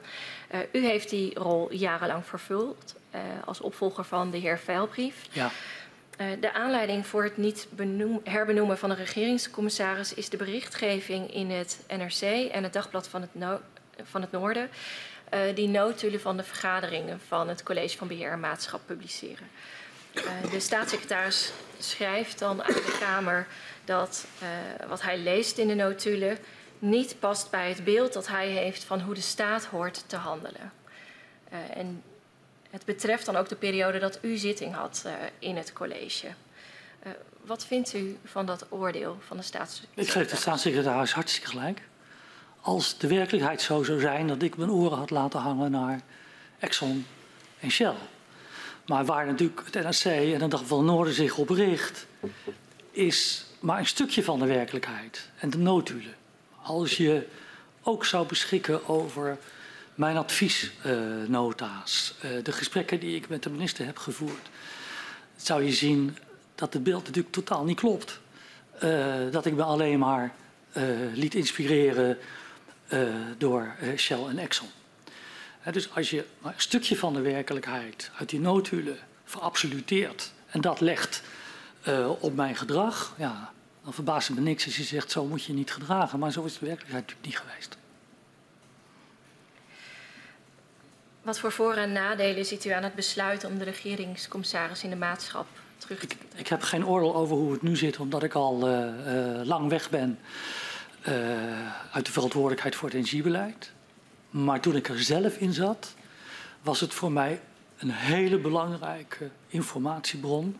Omdat ik aan tafel bij het C B M met NAM, E B N, Shell en Exxon alles hoorde over de productiemethodes. Over de wijze waarop het Slochterveld werd geproduceerd. Over de schade- en herstelactiviteiten. Uh, uh, activiteiten van de NAM, wat daar de problemen waren. Dus ik was optimaal geïnformeerd als waarnemer in het C B M en heb daar dus gewoon ook mijn steentje aan bijgedragen. Uh, en tegelijkertijd was de besluitvorming voorbehouden aan de echte leden en niet aan mij. U bent als directeur-generaal ruim vijf jaar betrokken geweest bij de Groningse gaswinning en actief uh, deelnemer geweest in dat gasgebouw. Hoe kijkt u nou terug op die periode? Nou, het was natuurlijk een hele complexe uh, en, en best uh, in zijn afweging ingewikkelde periode om uh, je minister goed te kunnen adviseren en tegelijkertijd ook in de regio uh, te zorgen dat er verstandige dingen gebeurden. Dus het was natuurlijk professioneel een hele spannende en intensieve periode van mijn uh, bijna achtendertig jaar bij de Rijksoverheid. En wat had u in die periode beter of anders willen doen? Nou, zo, wat ik erop terugkijkend wel vind, is dat we te lang uh, uh, Groningen zelf en de Groningers zelf weggehouden hebben bij de besluitvorming rondom de productie. Het, het was niet in de Mijnbouwwet opgenomen dat er een adviesrecht was of een recht van inspraak of meepraten uh, vanuit he, de, het gebied waar olie en gas werd gewonnen. Dat hebben we later ook hersteld uh, in, de, uh, in de Mijnbouwwet. Weliswaar na mijn periode, maar toch. En ik heb dat altijd een, toch eigenlijk wel jammer gevonden dat we daar uh, eigenlijk zo benauwd mee om zijn gegaan. Want het gaf, had ons ook de gelegenheid gegeven om veel beter uit te kunnen leggen en met elkaar te kunnen praten over wat het nou betekende om uh, een slochtige veld onder je huis te hebben. En uh, wat voor afwegingen er dan spelen en hoe je daar het beste uh, op kunt acteren. Dat is precies het tweede ook. Uh, we hebben natuurlijk uiteindelijk publieke regieden opgezet. Uh, daar heeft de provincie uh, lang uh, over gevraagd om dat ook te doen. Hè. William Moorlag, Max van den Berg. En ook daar, denk ik, zijn we te lang uh, uh, op het spoor blijven zitten dat het met een ambtelijke uh, coördinatie vanuit Den Haag ook wel zou kunnen. Uh, dus het uit handen geven van verantwoordelijkheid aan de regio zelf uh, in combinatie met pub- publieke regie, dat had ook wat mij betreft eerder gemogen. Uh, dat besef komt dan ook pas natuurlijk als je jaren later gewoon uh, hier zit uh, en dat wordt gevraagd. Dank u wel. Dank. We zijn uh, uitgevraagd als commissie. Uh, ik uh, verzoek de griffier om uh, u en uw steunverlener mevrouw Verhagen naar buiten te begeleiden.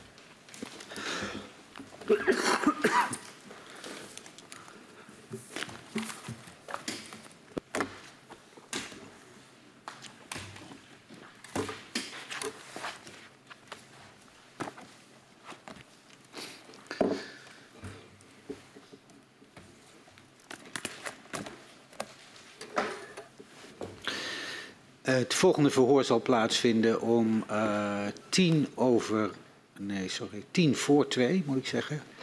Um, en dat zal plaatsvinden met de voormalig president-commissaris van Shell Nederland, de heer Benschop. Uh, ik sluit de vergadering tot uh, tien voor twee.